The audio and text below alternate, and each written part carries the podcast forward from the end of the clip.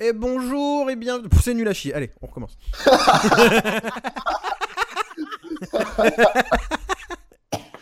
Ah, non, parce qu'en fait, je voudrais mettre une petite musique de fin d'année au début, puis je sais pas quoi mettre.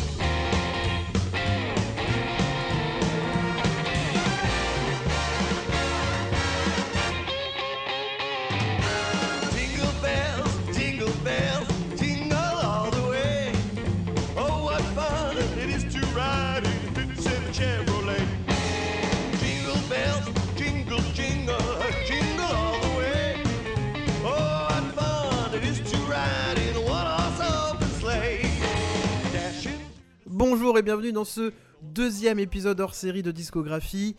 Un épisode hors série où nous allons faire le bilan de l'année 2018. C'est dur à dire parce que on enregistre très tôt le matin. À cause de qui? À cause de notre, euh, notre fidèle Paul. Bonjour Paul. Bonjour, euh, c'est bientôt les fêtes, donc aujourd'hui on passe à 2018. Voilà. Ah bravo Bravo Merci. Paul, vous pouvez l'applaudir chez vous, c'est incroyable. Mais il n'y a pas que Paul parce que la dernière fois vous l'avez aimé et il, re- il revient aujourd'hui. C'est Loïs. Encore Bonjour meilleur. Loïs. Euh, bonjour à tous. Et moi j'ai pas de vanne. hein. Il a pas, bah, c'est pas plus mal j'ai envie de dire Louis. Bon, en, même temps, je- en même temps, mémoire, tu n'es pas plombier, donc. euh, Oh putain, c'est dur. je l'ai même pas, je l'ai même pas. Je l'ai pas les gars. Des vannes. Tu sais, les Ah oui d'accord ok. Bon aujourd'hui nous merci allons pas Paul parler. à son dernier épisode de discographie. Merci à lui. euh. nous allons pas parler stand-up, mais nous allons parler euh, un peu de notre bilan musical de l'année 2018. Euh, on va vous donner euh, notre album préféré, notre plus grosse surprise de l'année et l'album euh, qu'on aurait aimé aimer. Euh, l'album qui nous a le plus déçu quelque part. Et on fera de même sous la demande générale de Paul avec les concerts auxquels on a pu assister durant l'année 2018. Donc pareil, notre meilleur concert, la, la plus grosse surprise en live et voilà, j'ai mis le pire concert hein, pour le vrai parce que bon, voilà. Euh, les gars, avant de commencer tout ça, 2018 euh, musicalement, euh, vous en pensez quoi? C'était cool, c'était pas cool, c'était moyen, c'était comment pour vous?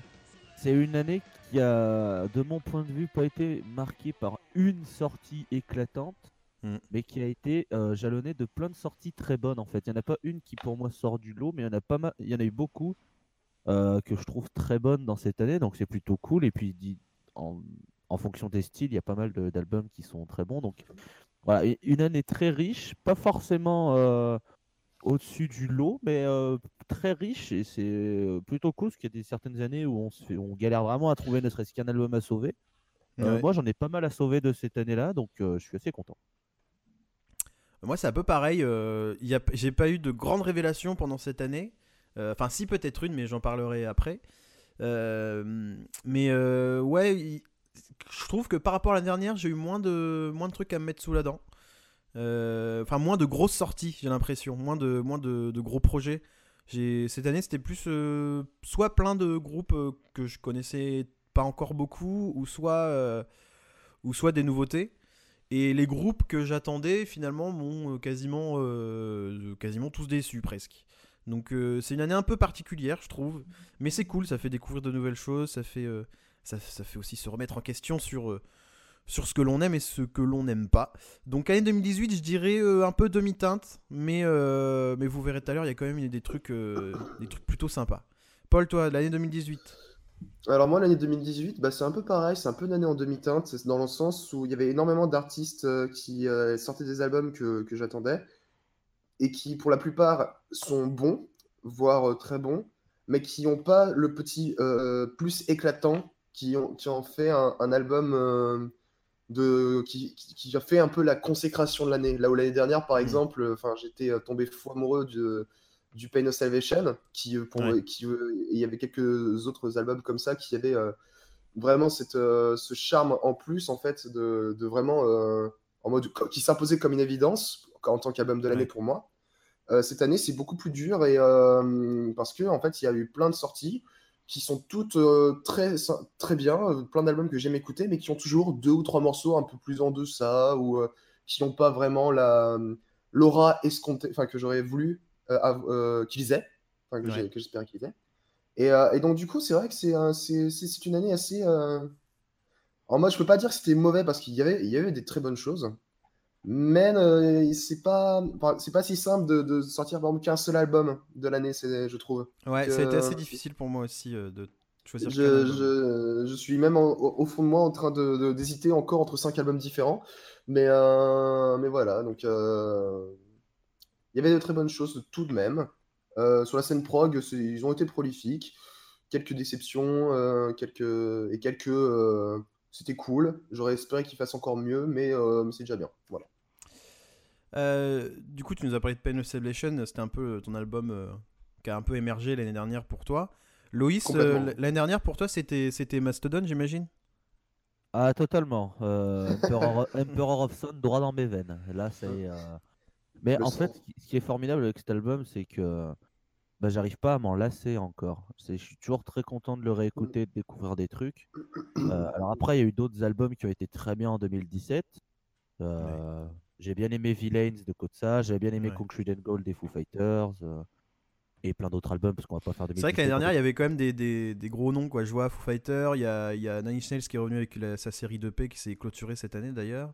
J'ai pas écouté les derniers. Stone Age, avait, Mastodon, euh, il y, a- il y a eu quand Paramore- même il y avait du. Paramore aussi. Et je, je, je, je persiste et je chine, j'ai adoré l'album de Paramore sorti l'an passé. Je, je, J'assume complètement ses propos. Mais c'est. Euh, il a faut. Il faut, il a faut, il faut assumer de ses, ses, ses petits, ses petites carences parfois. Carence. T'en as une bien de carence. A. Bah, euh, moi, euh, pour info, l'album oui. qui m'a le plus euh, subjugué l'année dernière, c'était euh, l'album de Saint-Vincent, euh, Mass Seduction, que j'avais trouvé euh, génial. C'est Et après, il y avait plein d'autres C'est trucs. euh, Il y avait plein d'autres trucs que j'ai découvert sur le tard, genre euh, The National, Sufjan Steven. Bon, il y avait un album de Grand Daddy, donc j'étais comme un fou. C'est une année plutôt hip-hop aussi pour moi l'année dernière. j'ai beaucoup aimé l'album de Tyler the Creator, celui de Kendrick Lamar aussi. J'avais euh, Elder aussi, j'avais beaucoup aimé l'album d'Elder. Ah, j'avais, bah, c'est oui. moins, beaucoup moins hip-hop, hein, rien à voir. Euh, Il y avait un peu de tout moi dans, dans, dans ce que j'a- j'avais beaucoup aimé l'an dernier. C'était très euh, L'année dernière, il y avait un album, un album qui, euh, qui que je prends toujours un plaisir extraordinaire à, à écouter et réécouter aussi. C'est euh, c'est euh, Clairvoyante de The Contortionist, un Ah groupe oui. de, de métal progressif euh, américain. Et, euh, Quoi? Ouais, je sais. Metal progressif, Paul Brief, vous? Mais, euh, mais euh, un album extraordinaire qui était euh, tout, en, tout en finesse, tout en introspection et, euh, et avec des, enfin, un, un véritable flow musical qui, qui, qui est génial à suivre. quoi. C'est c'est euh, qui peut s'écouter n'importe quand, euh, soit pour s'apaiser un moment de la journée, soit pour au contraire euh, écouter quelque chose d'un peu plus calme le matin, plutôt que du gros hardcore, n'est-ce pas, quand tu as la tête un petit peu dans le pâté. Donc, un excellent album, The Contortionist. ils ont fait encore mieux que, que le, prédécesseur Language, qui était déjà remarquable. Donc, donc ça, c'était c'était un peu mon deuxième de Dark Pine Salvation. Il y avait euh, sur la scène prog, euh, on a, globalement, on a eu énormément de gros noms qui sont sortis euh, l'année dernière et cette année. L'année dernière, on avait Anathema, on avait Leapros, on avait Lunatic Soul. Cette année, euh, on a The Pineapple Thief, on a Riverside et Lunatic Soul qui sont revenus encore une fois. Où le leader Marius Ah, Vida, en fait, j'ai- même pas écouté l'album de Riverside. Est-ce que c'est grave? Hmm, Bah oui et non, euh, dans, le sens où tu vois, justement, c'était un album où j'espérais avoir une- vraiment une décharge euh, émotionnelle et, euh, et euh, de ouf par- parce que c'était censé terminer en fait la trilogie d'albums qui a sorti en deux ans, le leader, inspiré de la, la mort de son meilleur ami et ancien guitariste de Riverside, Piotr Glunzinski. Et, et- et du coup, c'est un excellent album. Il change de, enfin, Riverside revient plus à des sonorités métal. Euh, il a un côté très mature parce qu'il il sort euh, des, des voix de, des voix basses et ça passe très très bien. Dans le tout enrobé dans un thème très post-apo, très inspiré euh, Fallout, le jeu. Ah ouais. Et euh, littéralement, hein, enfin le, le- le leader euh, dans les références le cite parmi les, les, euh, les influences pour cet album. Et certaines, euh, certaines paroles, euh, si on, a, on connaît un peu l'univers de Fallout, euh, s'y raccordent bien, on va dire, quand il parle Ok. de pluie d'acide et ce genre de choses. Ah oui, d'accord. Mais, euh, mais bon, voilà, tu vois, j'attendais, euh, en plus, euh, enfin, vu le thème et vu euh, ce qu'ils en vendaient par, émotionnellement, pour, j'attendais en fait à ce qu'ils raflent l'album de l'année. Et, et, ça, et c'est un très bon album, et je joue même certaines chansons dessus à ma, sur ma petite acoustique avec plaisir, mais, c'est pas l'album où j'ai envie de dire, ouais, c'est sûr, je peux, je peux mettre lui, lui en premier, quoi. Eh bien, on va, on va tout de suite, euh, du coup, euh, vu qu'on a, on a commencé à attaquer euh, les albums de 2018, euh, on va tout de suite demander à Loïs, qui est, qui est apparemment dans, dans la panade, pour nous donner euh, le- son, son album préféré de l'année. Loïs, Ouais. je te laisse seul avec tes pensées. Dis-nous, donne-nous un nom. Sors un nom du choix-pot. Euh, alors en fait, pour rien vous cacher, euh, si je sors un nom maintenant, euh, si je fais un top avec quelqu'un d'autre, je changerai forcément d'album puisque, comme je dis, il n'y a pas un album qui m'a subjugué, mais pas mal qui sont à peu près à un même niveau de d'albums Ouais, de ouais. qualité. Il y a eu le, il y a eu le Graveyard, il y a eu le, la- la- le diptyque de Between the Buried Enemy, il y a eu The Ocean que j'ai beaucoup adoré, il y a eu le The Algorithm. euh, euh, Tesseract, je sais plus si il y a eu euh, Tesseract, moins. Je l'ai bien aimé, mais pas à ce point-là. Il y a eu le Weed N que j'ai bien aimé, le Moab, euh, Ancestor, enfin bref, plein de plein d'albums. Mais allez, si je dois en garder un, on va prendre The Sciences de Sleep. Ah bah oui, mais j'avais oublié cet album, tiens. euh, parce que euh, ben, Sleep était de retour après, euh, je sais plus, 14 ou 16 ans, je crois, sans avoir rien sorti. Alors bien sûr, Sleep, les- S-L-E-E-P. Hein. Euh, Oui, euh, Sleep comme ce qui nous manque, hein, le sommeil, hein, pas comme un slip. hein, Voilà. voilà. Ça, c'est clair. Et, euh, et en fait, les papas du stoner euh, slash, sludge euh, sont retour avec un album qui s'appelle donc The Sciences. Et en fait, ces espèces de connards, euh, vu qu'ils aiment beaucoup trop la weed, la marijuana et autres l'herbe que l'on fume, ils ont sorti leur album le 420, c'est-à-dire le euh, 20 avril à minuit. Genre, hé salut, en fait, on a fait un album, bisous. Ah d'accord, bon bah merci. hein. Ça, c'est ce que je préfère Et- pour de vrai. Quand ils sortent les albums, quand, franchement- quand les artistes sortent les albums comme ça, c'est trop cool, je trouve. Et, et je me souviens vraiment de cette soirée où genre j'ai mon pote qui est aussi fan euh, de ce groupe qui me fait Mec putain, les, les Australiens ils ont un album de slip, qu'est-ce que c'est que ce bordel et tout? Il fait ouais mais arrête et tout. Et genre 20 minutes plus tard il me balance un lien avec les morceaux sur YouTube genre Mais putain il y a un nouvel album de slip, mais qu'est-ce que c'est que ce bordel? Quoi? Quoi? L'excitation et tout. Ah ouais, ouais, Et, euh, l'album est super cool, enfin les riffs sont extraordinairement lourds et efficaces. Euh, Matt Pike est un excellent guitariste dans Sleep. J'en dirais un peu moins dans Iron Fire, mais ça c'est autre chose. Euh, donc ouais, Sleep The Sciences sera pour moi mon album de l'année sur ce bilan. Bah, c'est vrai que c'est un retour surprise et c'est aussi, euh, comme tu dis, c'est un peu le retour des, des, des papas, quoi. Et, euh, Ouais. et le fait qu'ils reviennent comme ça, sans, enfin, sans grandes annonces, un peu voilà de, de derrière les fagots, bah, c'est c'est cool, je trouve.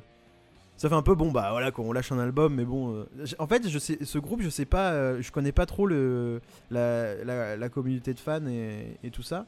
Et je sais, Ouais. même- je sais même pas si le groupe en fait envoie l'album en disant, bon, de toute façon. euh, qu'on le lâche, qu'on lâche là maintenant à minuit sans l'annoncer, on s'en fout quoi. Les gens ils vont l'écouter et s'ils l'écoutent pas, Bah. Osef, euh, enfin tu vois, je sais pas trop comment cerner ce groupe au Qui- niveau de, de leur façon de fonctionner.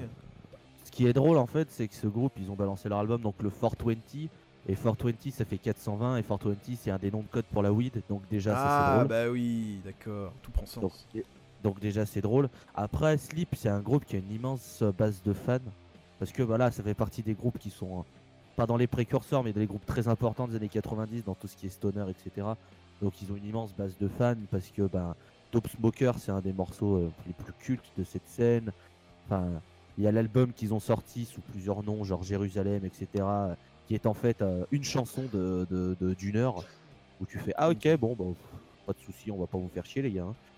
Et, euh, et ouais, enfin c'est voilà, c'est un groupe qui est très très important. euh, et du coup, euh, du coup ouais, c'est euh, et je confonds Dub Smoker euh, avec Dragonaut. Je suis désolé, c'est Dragonaut le morceau qui est extraordinaire. Et Ok. euh, et Dub Ah. Smoker c'est le morceau qui dure une heure. Je suis désolé, je comprends un peu, c'est le matin, je suis un petit peu. Bon, y a, de toute façon, et, est-ce que j'ai le droit de dire de toute façon, Sleep, tous les morceaux se ressemblent Alors non, parce qu'il y en a qui durent 8 minutes. Il y en a d'autres, ils sont plus courts, c'est pas pareil. Mais par contre, tous ont une sauce saindoux. Voilà, c'est. euh, Ah ouais ouais. Par contre, euh, si vous avez du cholestérol, évitez parce que là vous. crevez, Ouais, c'est très grave. C'est très Voilà. très grave. Euh, et ben écoute, euh, j'avais totalement oublié cet album et ça fait plaisir que tu le rappelles en tout cas. Euh, Paul, Merci. C'est moi. C'est mon est-ce tour. que vous avez écouté de la musique cette année, Paul? Oh, jamais. Jamais? Bon bah je... on passe hein. Bon, Après, Paul, quel- la musique. Paul, c'est quoi, Alors, euh, euh, c'est quoi ton, ton gros kiff de l'année? Alors, euh, c- j'hésite entre actuellement entre deux albums en fait. Euh, et je pense savoir lequel je vais départager aujourd'hui. C'est pas impossible que je me redise dans un mois. Ouais, mais non! Mais bon, bref. Ah, on mais va ça dire après, c'est sûr que ça évolue tout le temps. Donc je tiens là, à m'excuser auprès du dernier Upper Fat Circle que j'ai adoré. Euh, je pense que Ah je vais ouais pas choisir. Ouais. Ah ouais Euh, mais c'est juste pour pouvoir caser le nom pour que je, suis, que je sois moins frustré. Allez l'écouter, il est très bien. Et je pense que mon album de l'année, euh, ce sera un certain euh, préquel de Ghost. Oh, j'en étais sûr. Euh, mais franchement, hey, tu sais quoi Quand j'étais en mode, ah, quand je, je me suis dit ça va être celui-là, dans ma tête j'étais, oh ça me fait presque chier juste par principe. Pour de vrai, j'ai failli le mettre. J'ai failli le mettre. Mais, euh, mais- mais en fait, parce que hum, c'est c'est- juste parce que, encore une fois, tout comme les autres albums, il est de l'année, il est très bon, mais pas non plus le, le mémorable où il s'impose comme une évidence. Mais euh, c'est celui euh, que j'ai eu le plus de facilité à revenir, ou euh, qui me mettait le plus en, en joie, on va dire, celui où, euh, où, euh, qui me transportait le plus facilement, euh, enfin, mais d'une façon différente. C'est-à-dire que là, il y a plein d'albums où j'écoutais qui étaient. euh, Enfin, cet album est, est- est- est plus joyeux quoi. Quand j'écoute le préquel de, de Ghost, Mm. euh, Ouais, il est ultra. c'est dans- c'est dansant, ça, ça met la ça met la, ça donne la pêche et tout. Et, euh, Est-ce que tu peux, euh, avant de développer, est-ce que tu peux euh, euh, décrire Ghost pour ceux peut-être qui nous écoutent et qui connaissent pas le, le groupe? C'est le kiff des, an- des années 2010. Voilà. Voilà. Bon bah, il a tout Sauf dit. que eux ont des C'est vrai bonnes que c'est ça, compositions. hein, pour de vrai. euh. Voilà. Sauf que eux ont des bonnes compositions et sont bons en live. Ah ouais. Excusez. Oh le gars. Euh, non. je tire sur. euh, Paul, c'est le matin, il a sorti la sulfateuse, il en a rien à branler. euh, J'ai sorti le bazooka, ouais, je tire sur l'ambulance qui conduit Chris. Mais, Ouais, euh, c'est c'est vrai ouais, que Préquel est un album ultra, ultra C'est ultra accrocheur. efficace. C'est ultra c'est- efficace et accrocheur. Puis c'est vraiment. Alors par contre, euh, il a été pensé et composé euh, pour ça. Ça par contre c'est clair et net. hein. C'est un peu un. C'est un bon album euh, fait pour être efficace, pour être euh, jouissif en live. euh, euh, ce que Muse n'arrive plus à faire en fait, tout, tout simplement. Je Excusez-moi. suis pas d'accord sur le côté euh, efficace de Muse. Pour moi, ils arrivent Ouais. toujours à, à faire des morceaux très efficaces. euh, Ouais. On rappelle, on vrai, rappelle bon, que tu as, il y a des morceaux qu'on a quand même bien aimés sur le dernier album de Muse. C'est vrai, euh, allez. Par contre, après, il y a des énormes crottes de nez, des énormes caca. Oui voilà, on va pas reparler de propaganda, euh, voilà, n'est-ce pas Ah oui, Mais, morceau. euh, morceau. Mais euh, oh là J'adore ce morceau. Ah bah j'adore aussi. des plaies dans l'eau quoi. Mais euh, bon, allez, développons sur Préquel. Préquel de Ghost en plus, je trouve que c'est un album qui est très riche dans, ses influences. euh, euh, c'est un album qui est beaucoup plus marqué par les années 80 et, euh, et je dirais même la pop des années 80. Euh, que ce soit pour le, le- côté, dans je dis pop, c'est vraiment pour. il incarne vraiment ce qui pouvait être iconique et populaire les années 80. On a Danse Macabre qui fait vraiment rock FM ultra efficace et qui est extrêmement dansante. Euh, on a dans See the Light, euh, par exemple, euh, je vois beaucoup de euh, des espèces de sonorités un peu à la Genesis en fait. Euh, Ou Ah ouais, ouais, un peu à la Tears for Fears, un peu entre les deux. Dans See the Light, il y a vraiment un. Quand, au moment du refrain, quand il fait euh, every day- chaque jour, quand tu me nourris avec de la, la haine, je, je, grand- je me renforce encore. Il y a un- un- une ligne de guitare hein, a- avec une sonorité euh, que le synthé appuie qui Ouais, fait puis a- très très très Genesis. Et particulièrement, je pense à Los Endos de Trick, euh, Ouais. Les deux morceaux instrumentaux, je les trouve Euh, euh, super. C'est un morceau instrumental celui-là, non? Euh, non, Non, ça, là, euh, non, pardon, pardon, pardon, pardon, oui, oui. Oui, Le, Los. Endos, c'est une instrumentale de Genesis. Mais euh, pour dire que euh, ce que je vois en fait comme influence, euh, les deux morceaux instrumentaux, comme tu disais, on a Miasma qui est un peu une espèce de délire synth, synthwave euh, ultra efficace et catchy, où là même le saxophone se ramène. Et là, Euh, là, par contre, t'aurais pu mettre ton tacle à Muse. Là, il était bienvenu. Oui, je sais, voilà. Ouais, euh, ouais, j'ai, tu vois, j'ai, euh, j'étais trop, trop jeune, trop, euh, trop immature, trop précoce. L'insouciance de la jeunesse. J'ai posé mes cartes directement sur la table, mais bon voilà. Euh, on a Ah, euh, c'est cartes. et, et la deuxième, euh, la deuxième instrumentale, euh, attends, alors, pour la prononcer, bonne chance. Monster. Voilà, merci. Euh, qui est un- une lettre d'amour au, au rock progressif des années 70, hein, tout simplement. Enfin, c'est, c'est dedans à l'intérieur, tu retrouves du Camel, tu retrouves euh, du, Yes. Euh, il y a même, y a même en invité euh, Michael Ackerfeld d'Opes qui joue de la, la classique dessus. Enfin, le message est clair et net.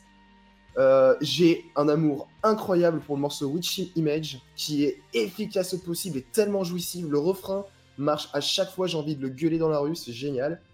Et, euh, et bien sûr, il termine euh, en apothéose avec euh, le morceau Life Eternal qui Ah, est, il excellent. C'est mon préféré. il est extra. Franchement, c'est euh, c'est- j'ai mon préféré de l'album et j'ai même envie de dire c'est mon préféré de la discographie de, de Ghost. Tellement il est. Oh, oh là Enfin, là.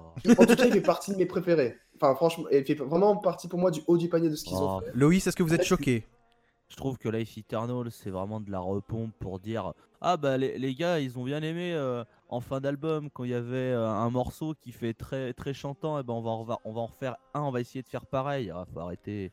Et il est bien Life Eternal, mais tu sens que les mecs ils ont essayé de refaire un, euh, un, un morceau comme euh, putain, comme Monstrance Clock ou tu vois Bah, genre. oh non, c'est Ah, c'est pas pareil. Les, les- les deux, les pas pas le- le- je trouve que les deux ont pas la même euh, fonction. Monstrous Clock, c'est clairement le fin de set où tout le monde chante et Bah, c'est- Eternal, arrête, euh, c'est c'est fin de set pareil avec le, cette espèce de chœur à la fin, avec le moment calme, puis les chœurs, puis cette espèce d'entrée de guitare, puis la, la surpuissance à la fin. C'est ouais, j'adore cette surpuissance. Moi, la- ça me dérange à la limite pas que, que, que, ça, que ça repompe des trucs qu'ils aient déjà fait, parce que je trouve que le morceau est, est vraiment bien, quoi. Donc à la limite. Ah euh, le tu vois, morceau, le morceau Tant que c'est est bien, bon, tant que c'est bien fait et que c'est bon, euh, ça me dérange pas trop. Mais après, oui, je comprends ton argument euh, du- de, de peut-être ce, ce manque de surprise. De bon bah là, ils refont un peu comme euh, comme ils ont fait sur les trois albums précédents. D'ailleurs, préquel, Mais par contre, ça C'est quand marche. même le- enfin, ça marche, tu vois. c'est- ouais, enfin en tout cas sur moi, ça a marché de ouf. hein. Ah, ça- ah bah moi ça marche de feu de dieu. Je dois dire que Life Eternal, si j'avais la journée, j'aurais le point levé. De toute façon, dès que je fais un concert de Ghost, euh, je chante, de... je, je m'arrête pas de chanter. C'est c'est tellement efficace, c'est tellement C'est un trop petit peu euh, le Hamel Band des concerts. ce que j'allais levé. c'est ça. Tout en visant la lune, Paul lève le point. La Euh, lune, la lune du chanteur, bien sûr. Euh, c'est aussi préquel, c'est aussi euh, le premier album de Ghost après le gros bordel quand même.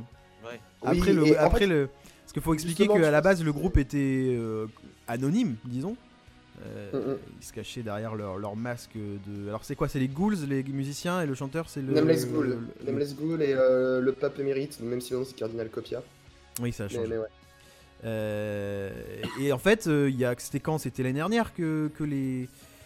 Bah, que, 2016, hein. le, que le groupe a totalement. 2016, Enfin, le le line-up. euh, 2016 2016, le Ouais. line-up a totalement changé. Et, euh, et il a changé pour des raisons euh, de, de thunes, si j'ai bien compris.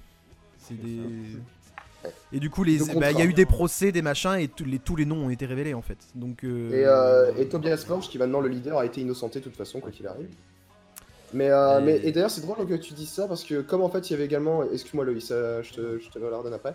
Comme, euh, comme justement, on avait certains membres qui étaient là presque depuis le début de Ghost et que, dont on savait, je pense à Martin Spencer, ex ancien Mhm. Omega, Ouais. qui avait participé à la composition de certains morceaux iconiques de Ghost comme Year Zero, comme Monstrous Clock. Le fait que là, il n'y ait que, plus que Tobias Forge euh, aux manettes, ça, ça- ça faisait un peu grincer les dents parce que. bah, on- on- moi, je me posais beau plein de questions. hein. J'y croyais pas Voilà, de vrai cet album. hein. je faisais bon. bah, moi aussi j'avais très très peur parce qu'il bah, y avait un EP euh, pas top euh, derrière, Ouais. juste avant. C'est vrai ça. Et, euh, et Tobias Forge, du coup, même si on savait que c'était son projet à lui à la base, on on n'avait pas la preuve de ce qui, de qu'est-ce qu'il a fait lui tout seul comme un grand. Et là, il s'est ramené avec Préquel et euh, il, nous a, mon- il nous a remis en Enfin, confiance. après, quoi, il s'est ramené avec un album qui est quand même, euh, mine de rien, assez différent des, des anciens aussi. Hein, je Ah bah trouve. oui, euh, Il est, il- en fait, sur ce préquel, là où il a été fort, Tobias Forge, c'est qu'il a repris ses anciennes recettes, mais qu'il est allé plus loin dans l'hommage aux années 80 euh, que ce que Mm. Ghost était déjà à la base. Parce que Ghost reste quand même un, un- un gros revival de cette période avec quand Ouais. même des, des- des idées Mhm. neuves, entre guillemets. Mais là, là, sur cet album, c'est vraiment assumé que c'est un, un groupe un peu hommage à toutes leurs ah influences. bah oui, euh, même parce qu'il ne serait-ce que dans les clips et tout. euh, dans les enfin, oui, clips, mais- dans les, les voix qui font penser à du ABBA, LOL, la Suède, évidemment. Bah oui. Ah, mais, euh, mais voilà. Là, il, a euh, fait ses premières interviews euh, à face révélée euh, d'ailleurs récemment. Mais tu vois, en fait, cet, vu ça. albu- ouais. c- cet album, il a, il a enlevé tous les doutes chez les personnes qui pourraient dire Ouais, mais Tobias Forge, machin. Là, il n'y a plus de doute.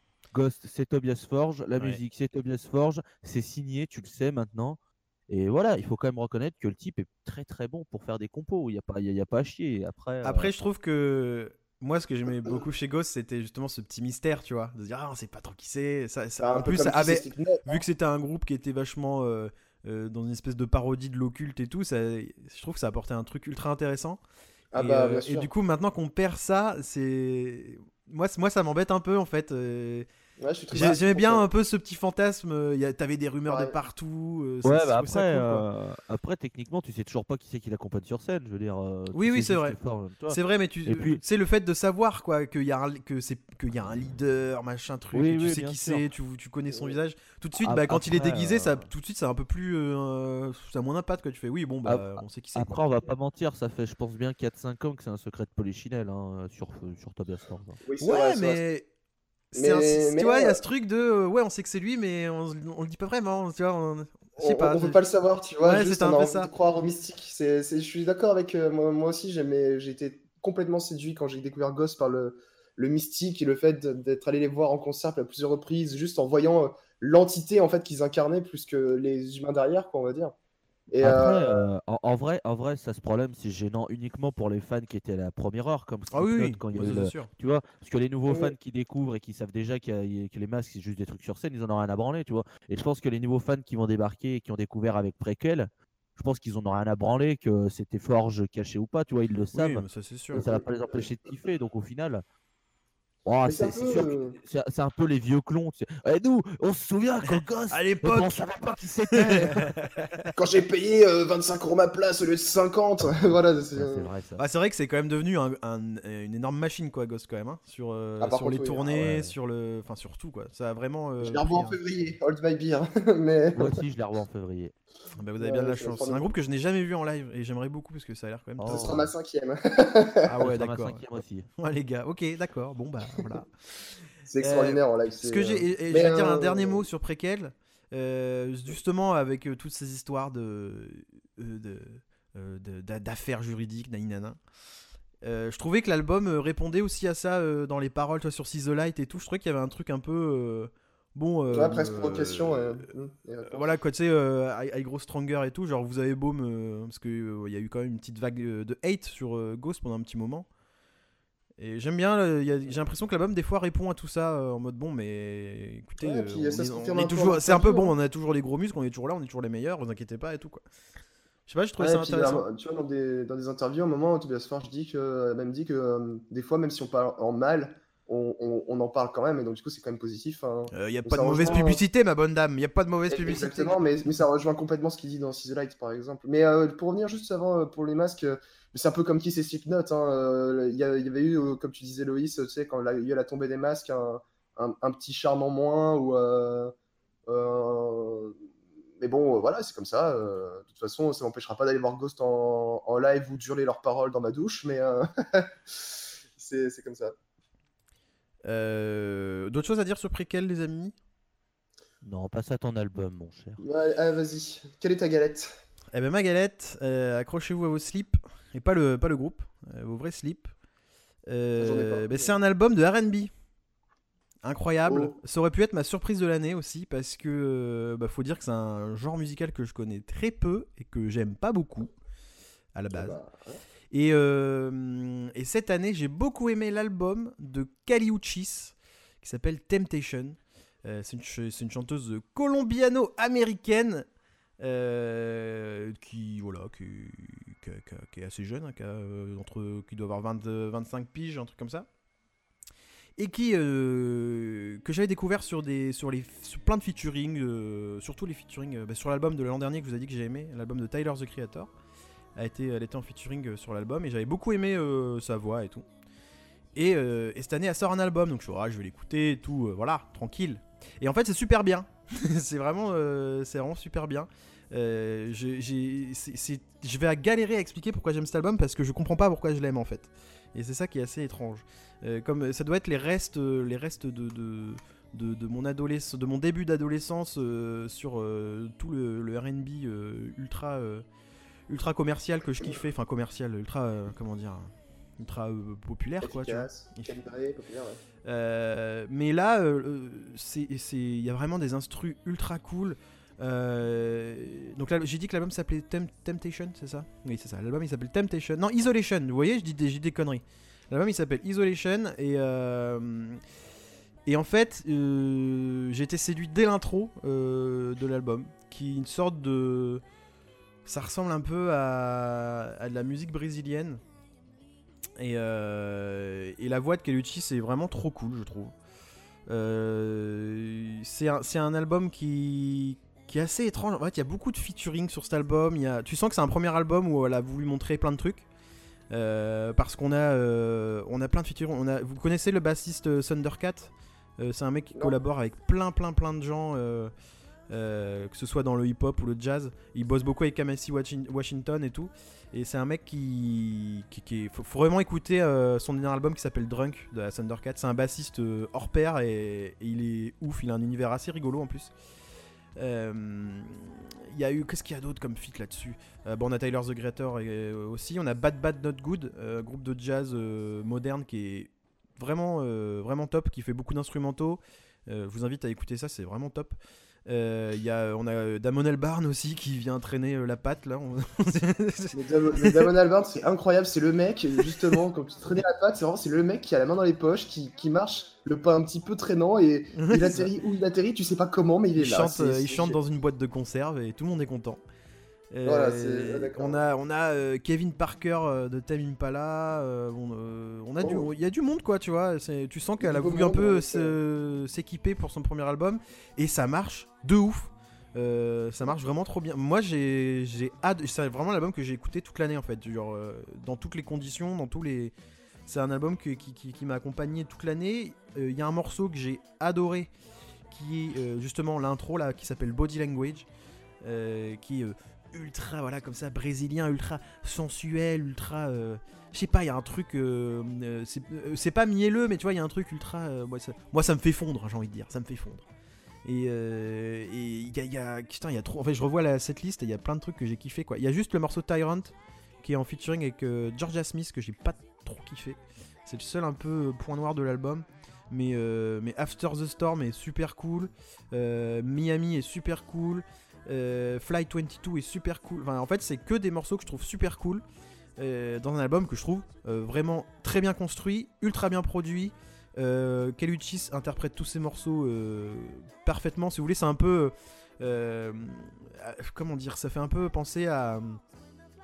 merde, comment elle s'appelle Aïe aïe aïe, je vais retrouver mes mots dans Roger Rabbit là. Non, pas. si, non. Non, pas du tout Roger Rabbit. Carabit Ouais, mais non, pas vraiment. Mais si tu veux, elle a ce truc un peu. euh, elle a le truc un peu de la chanteuse euh, un peu euh, sensuelle, ultra froide et, un peu street, tu vois. Il y a un- une espèce de mélange comme ça qui est, que j'ai trouvé su- su- super intéressant et qui m'a beaucoup surpris. Car je le rappelle, c'est un style de musique que j'ai pas trop l'habitude d'écouter. Donc ça aurait pu être la surprise de l'année, mais non, en fait, c'est vraiment l'album que j'ai écouté le plus cette année. Vraiment, je l'ai poncé cet album. Je- J'adore. Si, vous voulez vous, lancer dans un album de RB, bah, je peux vous dire que vous pouvez commencer peut-être par ça. Je pense que ça peut parler euh, un peu à tout le monde parce qu'il y a justement sur la production, on a des mecs euh, qui viennent d'un peu plein d'horizons musicaux différents. Sans que l'album soit euh, un, bordel sans nom et, que la, cohérence tombe aux oubliettes. Il y a vraiment une. Tout s'enchaîne super bien. Et, euh, et c'est assez court en plus, parce que bon, c'est des, c'est des morceaux RB, donc c'est un album qui dure pas plus de, pas plus de 50 minutes. Donc c'est. C'est. Si vous voulez découvrir, si vous connaissez pas trop le RB, un peu que dans mon cas, et que, euh, et que vous voulez écouter un truc plutôt. euh, j'ai envie de dire. Enfin, j'ai envie de dire que c'est un truc de qualité, mais en même temps, je connais très peu le RB, donc ça se trouve, il y a des trucs qui sont beaucoup, beaucoup mieux que ça. Mais, mais voilà, moi, c'est vraiment le. C'est le truc. C'était le truc de mon année en fait, Kali Uchis. Euh, je sais pas si vous l'avez écouté, euh, je suis pas sûr. Euh, désolé, non. Euh, non. mais euh, Et je dis pas ça pour être méchant, voilà, le R&B n'est pas du tout ma cam et c'est pas du tout forcément dans ce style que je vais aller piocher des albums. bah ouais, mais Mais, euh, c'est pour ça que je, mais euh, je galère à en parler depuis tout à l'heure parce que je, en fait, j'ai, pas le, ba- en fait, je, je- j'ai pas le background R&B, tu vois. Je suis pas assez référencé sur ce style. Je, c'est pas un style que j'ai écouté beaucoup. Mais en fait, j'aime cet album, donc j'avais envie de le dire. J'ai envie de dire que j'aime cet album et que, même quand on écoute euh, plein de styles musicaux euh, euh, qui sont quand même plutôt orientés, pour ma part, musique rock, indé et un petit peu électro. Et ben des fois, on peut trouver des trucs. on peut trouver des trucs qui ont rien à voir avec nos goûts et qui nous plaisent quand même. Voilà, c'était mon petit message Miss France du jour. Voilà pour mon album Bravo. de l'année. Et So- Miss Bill en 2018, Jean-Michel Furat. Ça aurait pu être Ghost aussi. J'ai beaucoup hésité, mais je me suis dit, je en fait, j'en étais sûr que Paul allait en parler. Du coup, j'ai dit, ah. Et puis j'ai un autre album à mettre en album surprise. Du coup, je m'étais dit, non, Caliutis, vraiment, c'est c'est- c'est lui que je veux mettre. J'aurais pu mettre euh, l'album de John Hopkins aussi, euh, Singularity. John Hopkins, c'est un, c'est un DJ anglais. Enfin, En, attends, le DJ. mettre en album euh, surprise, le John Hopkins? Non, en meilleur album de l'année. Ah, que bah, dès qu'il sort un truc, euh, je trouve ça exceptionnel. euh, bah, même là, cet album, il est, c'est fou. Il est, quoi. il est excellent cet album, c'est vrai. J'ai beaucoup aimé C'est un, DJ entre parenthèses parce que on n'est pas dans du DJing un peu traditionnel parce qu'il Ouais, est, non, beaucoup sur, euh, sur des chaos pads, enfin plein de matos, euh, on va dire Mm, mm. compositeur de musique électronique et encore c'est un peu chelou. Mais on va dire DJ pour simplifier et qui a fait un album franchement génial. Euh, c'est c'est pas c'est une musique électro. euh, euh, comment dire On n'est pas dans la, la dance music, on n'est pas non plus dans un truc Non, ultra euh, expérimental. On chill, est ouais fait. dans un truc ambiante, mais tu peux danser dessus quand même. Enfin c'est Ouais. c'est En fait, John Hopkins quoi. Incroyablement. T'as des morceaux qui sont incroyablement ambiants comme, euh, comme Recovery. T'as des morceaux qui sont Ouais. beaucoup plus dansants, mais, euh, mais dansants, ah, calmes, comme euh, First of ouais. Life, euh, ce, ce genre, euh, Ouais c'est ça. genre de choses. C'est puis son je sais pas, il a un univers un peu c'est ouais, c'est vrai qu'il y a un truc assez calme euh, Ouais, c'est ça, il y a ce truc un- assez zen mais mais j'ai- dans cet album, il déconstruit beaucoup ses sons. Il est il va beaucoup euh, ajouter plein de satu, tout, il y a un morceau où il saccade tout. Mais vraiment, il- c'est un trémolo de l'enfer où vraiment euh, de- de- le son se coupe euh, souvent, tu vois. Mais euh, il expérimente plein de trucs sans que ce soit euh, un truc euh, difficile à appréhender. Tran- Sans que l'expérimental prenne le dessus, en fait. C'est ça. Donc John Hopkins euh, aussi, c'est un album que j'aurais pu mettre, mais que je, qui n'a pas, qui n'a pas été euh, euh, aussi, qui m'a pas aussi imprégné que, que l'album de Caliuchis. Donc Caliuchis Isolation, pardon, pas Temptation, je me suis trompé, Isolation, avec une pochette très moche, il faut le dire. On a Caliuchis qui est allongé sur un, divan, sur un divan bleu satin horrible. Elle a une espèce de vieille image R&B en plus, c'est ça, ça me fait beaucoup rigoler. Une image R&B début 2000 ultra datée, mais, euh, mais on, sent, on, on sent que c'est c'est pas du tout euh, fait au hasard. Il y a- c'est- c'est- Franchement, faut, faut, faut aller voir. euh, je pense qu'il y en a plein qui vont pas aimer du tout, mais, mais voilà, moi ça m'a ça m'a parlé. Voilà pour nos albums de l'année, messieurs, dames. Et beaucoup de choses différentes finalement. On a eu du sleep, Ah, on a eu du RB, on a eu du ghost. Écoutez, moi je trouve que c'est- c'est beau. Ouais. C'est beau tout ça. Mais il y a nos petites surprises de l'année. Les albums qui nous ont Ouais, un peu. que, que l'on n'attendait pas forcément et qui nous ont. euh, bah, qui nous ont surpris tout simplement. Euh, Loïs, as-tu été surpris cette année? Wow. Hey Hey Euh, putain, non, en vrai, euh, putain, une surprise. J'essaie de regarder un peu dans tout ce que j'ai écouté, mais il y a que des albums que j'attendais un peu. Euh, après, une sur... ça peut être une surprise négative. Ou c'est une surprise. Ah, ça, peut être une, surprise ça peut être une surprise négative si vraiment tu t'as t'as aucun album qui t'a surpris en bien. Il peut y avoir un album qui t'a surpris en mal. Alors, le truc, c'est que bon, j'ai pas vraiment d'album qui m'a surpris cette année. euh, Parce que c'est soit, soit j'en attendais rien, ils ont pas été bons. euh, soit j'en attendais un peu et ils ont pas été bons, donc c'est pas vraiment une surprise au sens où c'est un truc que j'attendais et qui m'a vraiment déçu, tu vois. Mm. Euh, du coup, vraiment, le truc qui m'a surpris cette année, donc je vais un peu. C'est con, je vais un peu tricher, mais je vais quand même parler de leur album. Euh, du coup, c'est Burst of Joy avec Hyper Focus. Alors, pourquoi ah oui, je prends cette- d'accord. Ouais, je, je vois. Je crois que Je tu vois vois où c'est que je veux. C'est parce que Burst of Joy a déclaré qu'ils arrêtaient. Et ouais. Et, et que ce- du coup, ce Hyper Focus, c'est le dernier euh, de leur discographie. Et ça m'a beaucoup surpris parce que je- franchement, je voyais pas, je les voyais pas s'arrêter. Je pensais que ça allait être encore un groupe qui allait tourner et, et mettre des tatanes à tout le monde à chaque concert. Et voilà, cette annonce m'a fait vraiment mal. J'étais vraiment très triste en fait de les voir s'arrêter parce que pour moi, c'est vraiment un des meilleurs groupes de live qu'il y a dans le rock and roll actuel. C'est un vraiment bon groupe de une- live, ouais. c'est c'est un trio euh, néerlandais qui fait du, du rock and roll avec une guitare, une batterie et euh, des claviers, mais des claviers de type Mhm. orgue. Et il y a une énergie en live, le chanteur est possédé et, tous les, les trois musiciens sont des tueurs. Enfin, quand ça part en, en solo de chacun, c'est. Ok, pardon, désolé, excuse-moi. Ouais, c'est vrai que ça, Et, ça, euh, ça envoie des patates en live.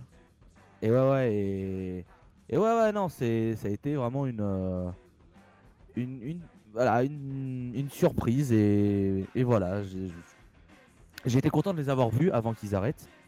Et, euh, et j'espère qu'ils vont profiter du coup de leur retraite, euh, peut-être faire d'autres projets, ils ont peut-être aussi envie de, de faire d'autres euh, d'autres projets, mais, mais voilà. De RB en l'occurrence, mais. euh, Pardon? De RB en l'occurrence. Ah pourquoi pas, hein, on sait jamais. hein, euh, S'il faut satisfaire le, le cœur de Jean-Michel Furax, autant passer par le R&B.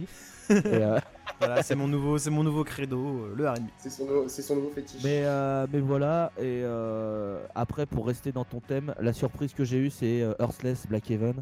Pas parce que l'album est mauvais, mais parce qu'ils sont allés dans, sur un terrain sur lequel je les attendais pas. Si je veux rester vraiment dans, dans le thème de tes questions, c'est que Ouais. Earthless, normalement, ils font des grands morceaux instrumentaux de 10, 15, 20, 30 minutes. Et Ouais. que là, il n'y a pas un morceau qui dépasse les 10 minutes et que c'est très rentre dedans, c'est plus, euh, c'est plus direct. Pour rappel, donc- Earthless, c'est un groupe, euh, c'est un groupe euh, un peu psyché, euh, Rock psyché instrumental. euh. Voilà. Voilà. Et bah, du coup, faut, vous pouvez enlever instrumental maintenant. Puisque, Ah, il, chante- euh, il y a le du, il y a de la voix sur le dernier? Oh, Je l'ai pas écouté, c'est du pour chant. ça que je. Ouais, ouais, il y a du, il y a du chant, c'est pour ça déjà que ça m'a surpris parce que Isaiah. Mitchell chante sur son autre projet qui s'appelle Golden Void qui est une tuerie. Les mecs, ils ont sorti deux albums, c'est deux tueries. Euh, et donc ouais, ça, il chante. Et euh, il y a sur ce sur ce Hustlers par contre euh, le morceau qui dispute sa pla- la place de morceau de l'année avec un autre quand même. Oh. Oh Ouais, ouais, ouais. Mais, mais voilà, c'est ma petite surprise, genre, ah bah je m'attendais pas à ce qu'ils fassent ça. Bon, vu qu'ils sont super bons, l'album est très bien, mais voilà, ma petite surprise pour rester dans, dans le cadre de ta question originelle, euh, mon cher. euh, D'accord, merci. Donc pas de, ouais, pas de d'énormes surprises, euh, euh, disons positives euh, sur cette année. Il y, a rien que. Euh, allez, si, si tu veux une surprise positive, je vais te dire l'album de Legend of the Seagullman. Alors Ah, attends, ça me oui, dit oui, quelque chose ça. C'est alors c'est le side project de euh, du de Danny Carey, batteur de Tool, de Brent Hines, batteur, euh, guitariste de Mastodon et euh, d'autres personnes j'ai. D'accord. Et euh, ça te raconte euh, l'histoire d'un de l'homme l'homme l'homme seagull seagull. Seagull, c'est une mouette? Non, c'est ça? ouais. si c'est ça, c'est mouette, mais je crois que c'est un autre. Ah. ouais, bon, il me semble Ah. pas que- il me semble pas que ce soit mouette, mais c'est. Bon, bref, bon, on voilà. va dire mouette. Euh, et en fait, donc ça, ça raconte l'homme l'homme l'homme mouette, c'est un truc très très pirate machin et tout. Et euh, on va pas- j'en attendais pas grand chose parce que sur le papier ça peut être très bancal et avec le man- Ouais. ce qu'il y a et tout. Et j'ai été vachement surpris. Les morceaux sont très cool. Euh, j'ai plutôt bien aimé l'album. Euh, donc voilà, c'est un super groupe. Mais ça faisait longtemps qu'ils avaient. Justement, là, Brent. Hines, il est sur, il est, il est sur tous les projets à chaque fois, lui. J'ai l'impression. Tous ces espèces Bah, de groupes, super a- groupes, machin truc, il y est souvent quand même, non? Bah, il y a lui et il y a Girafe Tongue Orchestra où il y a Bright Hands, tout à fait, avec Ah, Ben Weinman et, euh, et Duval de Alice C'était super ça, Giraffe Tongue Orchestra. Oui. C'était très Ouais, bien. ouais, c'était très très cool. Et donc du coup, euh, voilà, c'est ma surprise positive parce que c'est vrai que je attendais. J'attendais forcément un peu cet album parce que vu le line-up, t'attends toujours un peu, mais j'essayais de, de pas trop en attendre et euh, j'étais euh, bien surpris. Voilà, je, je suis plutôt content de cet album. Donc voilà, Legend of the Seagullman, euh, album éponyme. Voilà. Ok. Ben, euh, allez jeter un coup d'œil. Moi, je, je- je vais aller voir ça. Ça peut me, ça peut me botter un peu tout ça. Paul, ta Euh, surprise de l'année. Est-ce du, faites du rock progressif bien. Ah Bonne question. Euh, alors, j'ai hésité avec deux, deux petits noms cette année pour ma surprise. La première, c'était un groupe qui s'appelait King Crow que j'ai découvert en première partie de Pain of Salvation, qui a fait un très bon album, un album très correct, honnête et très agréable de rock, de rock metal progressif, on va dire. Mais euh, en y réfléchissant bien, euh, l'album euh, où ça a été vraiment une surprise que je l'apprécie autant, que je l'écoute autant, et, et la façon dont je l'ai découvert, donc bah, par juste curiosité au moment où j'en ai entendu parler, bah, c'était le Singularity de John Hopkins, Ah, bah tu vois, c'est Qui- plaisir. Qui est mon album surprise de l'année que j'ai euh, écouté euh, au début de l'été. De toute façon, je crois qu'il est sorti à peu près dans ces eaux-là. Et, euh, Ouais, c'est ça. et, et ouais, genre juste que c'est un album qui coule tout seul dans un. J'ai jamais. j'ai- J'aime beaucoup les, les sonorités électroniques, mais j'ai jamais accroché à ce point un truc full électro. Enfin, je dis ça, bon, hormis Deadmau5, Daft Punk, ce genre de choses, mais c'était un peu le premier artiste en dehors des sentiers battus, Hmm. je dirais, de- Ouais. d'électro qui vient soudainement dans mes oreilles. Et c'était. euh, c'était c'était un euh, juste euh, c'est magnifique enfin il y a pas y a pas à dire cet album est génial je trouve Il, il est, il, il emporte dans son flow, il accompagne ça super bien. Cet été, le nombre de fois où juste je me suis allongé dans l'herbe à regarder les étoiles la nuit, avec un meilleur dans les oreilles. Enfin, ça, c'est un album qui en plus m'a du coup a- pas mal accompagné, notamment cet été, ou à certains moments un, un peu clés d'apaisement en fait, Hmm. au moment où j'en avais besoin. Et, euh, et donc ouais, ça, ça reste un de mes albums de l'année et, dans, et particulièrement une surprise de cette année. euh, et, euh, et- et voilà. Et le concert euh, que j'étais allé à ce concert, c'était très cool aussi. Ah, cool, j'ai- j'aimerais bien le voir en live aussi, ça a l'air sympa. Ouais, il y a beaucoup d'animations, Surtout qu'il ouais, il... il y, a, il y a des lives qu'on peut retrouver sur YouTube, bien sûr, où on, voit, on le voit manipuler en fait ces machines et c'est c'est un truc de ouf en fait. Enfin, il, il fait 3000 trucs en même temps et Ah bah, faire de, ça a l'air d'être. musique, En fait, ça- dans sa tête, ça a l'air d'être très très très compliqué. Non, il, est, il, est, il, est, il est tout seul, mais, euh, mais il, gère un- il gère toute cette musique qui est quand même assez dense, tout seul comme un Ouais. grand. Et c'est là où ça me fait rigoler, ce qui est en mode Ouais, l'électro c'est pas de la musique, c'est que USB. Bah, la preuve Non. que, euh, Mais ça, la preuve c'est- que euh, à quel point ça peut être. euh, c'est- en fait, je pense que c'est quelque chose de, de différent dans, que de jouer un instrument entre guillemets, avec des gros guillemets classiques. Quand tu regardes justement des vidéos, tu vois à quel point ça demande un sens du rythme, ça demande une précision et une coordination de malade. Ouais, Donc euh, c'est un exercice complètement différent, mais qui est tout aussi complexe et exigeant.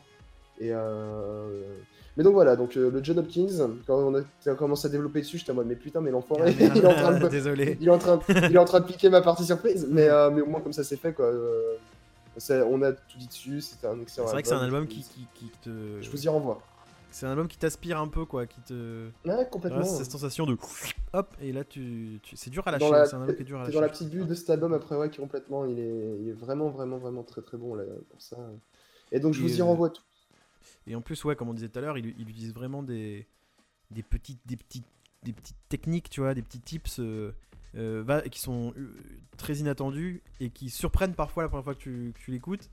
Euh, Mhm. et, et au final, en fait, le, enfin, quand, quand tu aimes euh, un peu la, la- musique, je pense même quand, en- quand tu en fais, euh, en fait, euh, l'album arrive à te surprendre aussi sur ces choses-là. Donc je pense que même si tu n'y connais rien à la musique, tu peux beaucoup kiffer l'album pour son ambiance et justement ce côté euh, un peu euh, un peu apaisant. Et quand tu, et et tu peux aussi avoir un autre regard en te disant euh, au moment- en disant, putain attends il essaye euh, il comme je disais tout à l'heure sur les trémolos ou sur les, les- les- des, ou des saturations qui sont ultra enfin des sons qui vont être ultra saturés mais qui pourtant euh, s'incorporent super bien dans un truc ultra calme. Et en fait on va être surpris par ça euh, sur les euh, 10 premières secondes on va faire ouais c'est bizarre. Puis en fait après t'as l'impression qu'il te fait non mais regarde en fait j'ai vraiment l'impression que c'est un dialogue entre lui et, Ouais, il te prend et la main dit non mais attends euh, regarde regarde regarde ce qu'on peut faire en faisant ça et tout. Et là tu fais ah ouais putain ça tue euh. c'est vraiment euh, c'est un album qui est surprenant apaisant euh, qui, qui a beaucoup de fonctions j'ai l'impression. Il, il te prend par la main et il t'emmène dans son univers. c'est ça oh, t'as un vrai univers tu t'es réapproprié la chanson Camilla Jordana voilà. C'est euh, c'est ce qu'on pourrait dire Euh, j'ai perdu son nom euh, dans la nouvelle star. Bref.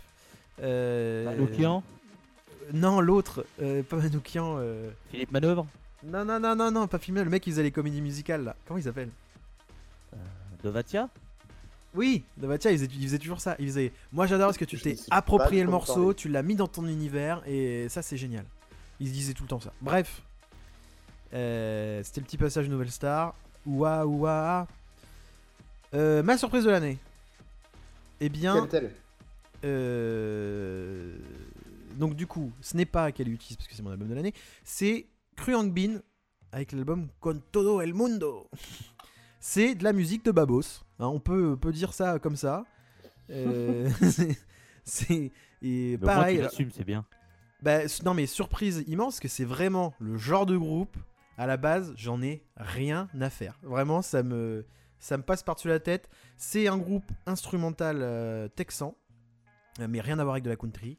C'est un groupe euh, instrumental texan qui, qui, qui a beaucoup, euh, euh, qui se fait découvrir grâce euh, à l'artiste Bonobo. Je sais pas si vous connaissez. C'est un mec, euh, c'est pareil, une espèce de DJ qui utilise euh, plein de sons du monde entier pour faire des morceaux. Euh, ils sont fait découvrir dans sa, dans les let- vous connaissez les Late Night Tales ou pas?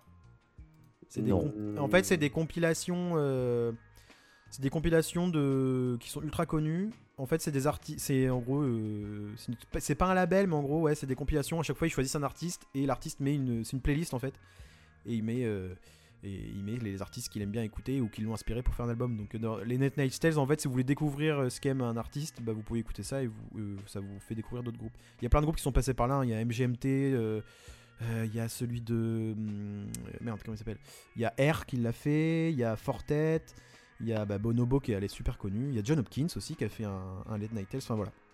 Si vous voulez un peu découvrir l'univers musical autre que la musique d'un artiste, vous pouvez aller voir les- ces, ces compiles qui sont assez intéressantes. Euh, et donc du coup, euh, Cru Yang Bin, je sais pas si ça se dit ou Cru Yang Bin, euh, était euh, dans la dans le Net Night Tales de Bonobo et, c'est comme ça qu'ils se sont fait connaître. Mais moi à ce moment-là, je les connaissais pas. C'est un, c'est un pote à moi qui me l'a fait écouter. Et, c'est vraiment ce- cette musique instrumentale qui s'inspire de, de la musique un peu du monde entier, mais beaucoup quand même, on va dire, de musique turque, asiatique, un petit peu indienne. Enfin, tu vois, il y a, y a de la musique, c'est- un espèce de mélange du, monde entier. Euh, c'est un trio euh, basse, euh, batterie, guitare. C'est que de l'instrumental et, euh, et généralement ces groupes-là, j'aime pas du tout. C'est pas mon truc quoi. C'est généralement c'est pas du tout mon truc. euh, je me dis quitte à faire de la musique indienne, autant écouter un groupe indien, tu vois. En général, c'est ce que je me dis dans ma tête. Et, là en fait, je trouve que hum, c'est pas. euh, des fois je trouve ça presque insultant en fait quand un groupe tu vois texan euh, va se nourrir de plein de trucs et refaire euh, la même musique euh, qu'aurait pu faire un groupe local je sais pas un groupe local arménien tu vois ou un truc comme ça. Et ben euh, et ben là je trouve ça déjà c'est très très bien fait.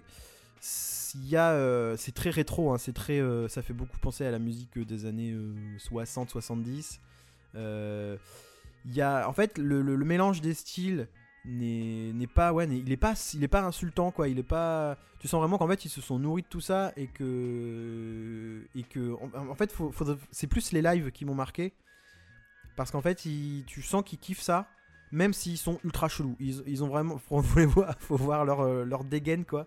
Ils sont méga chelous euh, tu vois style euh, bah, style ultra rétro les pattes def et tout euh, les chemises euh, à motif euh, psyché À moitié ouverte.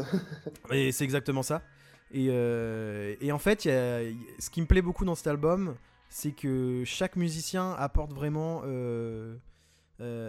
apporte vraiment un- sa, sa, spéci- sa particularité à l'album en fait. Le batteur est, est très bon, il te balance des sessions rythmiques parfois euh, un peu complexes, mais qui, qui sont tout à fait, euh, enfin, qui sont pas prises de tête, tu vois. Euh, J'aime beaucoup la basse sur cet album.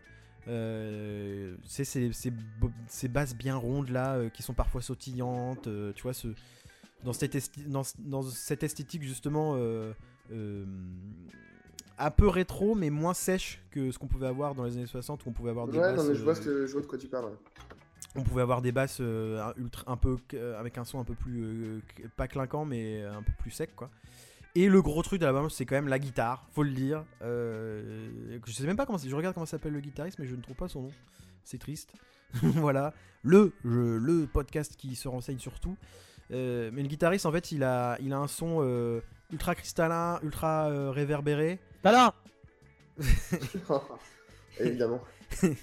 Voilà, merci. Criez Stalin aussi chez vous. Euh, et en fait, il a, que des, super mélodies il a que des super mélodies en fait, l'album est, euh, est un album où il y a que des super mélodies, que des morceaux. euh, c'est quand même ultra smooth, c'est très calme, enfin c'est très calme. Oui, si, c'est, quand même assez très calme, c'est très posé. Euh, et pareil que pour euh, l'album de, RB de tout à l'heure de Kiyuchis, c'est un album dont j'ai du mal à comprendre pourquoi je l'ai aimé, mais, euh, mais ça a marché quoi.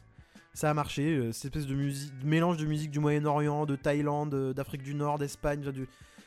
En fait, c'est un mélange de plein de musiques qu'on a peu l'habitude d'écouter, en tout cas. euh, euh, dans, euh, personnellement, en tout cas, moi j'écoute, euh, comme je disais tout à l'heure, euh, ça va être plus du rock, euh, euh, ça va être euh, rock, un peu d'électro. euh, mais, euh, mais c'est vrai que tout ce qu'on appelle très, très très très vulgairement musique du monde, parce que ce mot est un petit peu nul à chier, euh, et ben, je trouve que c'est peut-être aussi, comme tout à l'heure la porte d'entrée pour la R&B, c'est peut-être aussi une porte d'entrée pour, euh, bah, pour euh, d'autres euh, d'autres styles musicaux.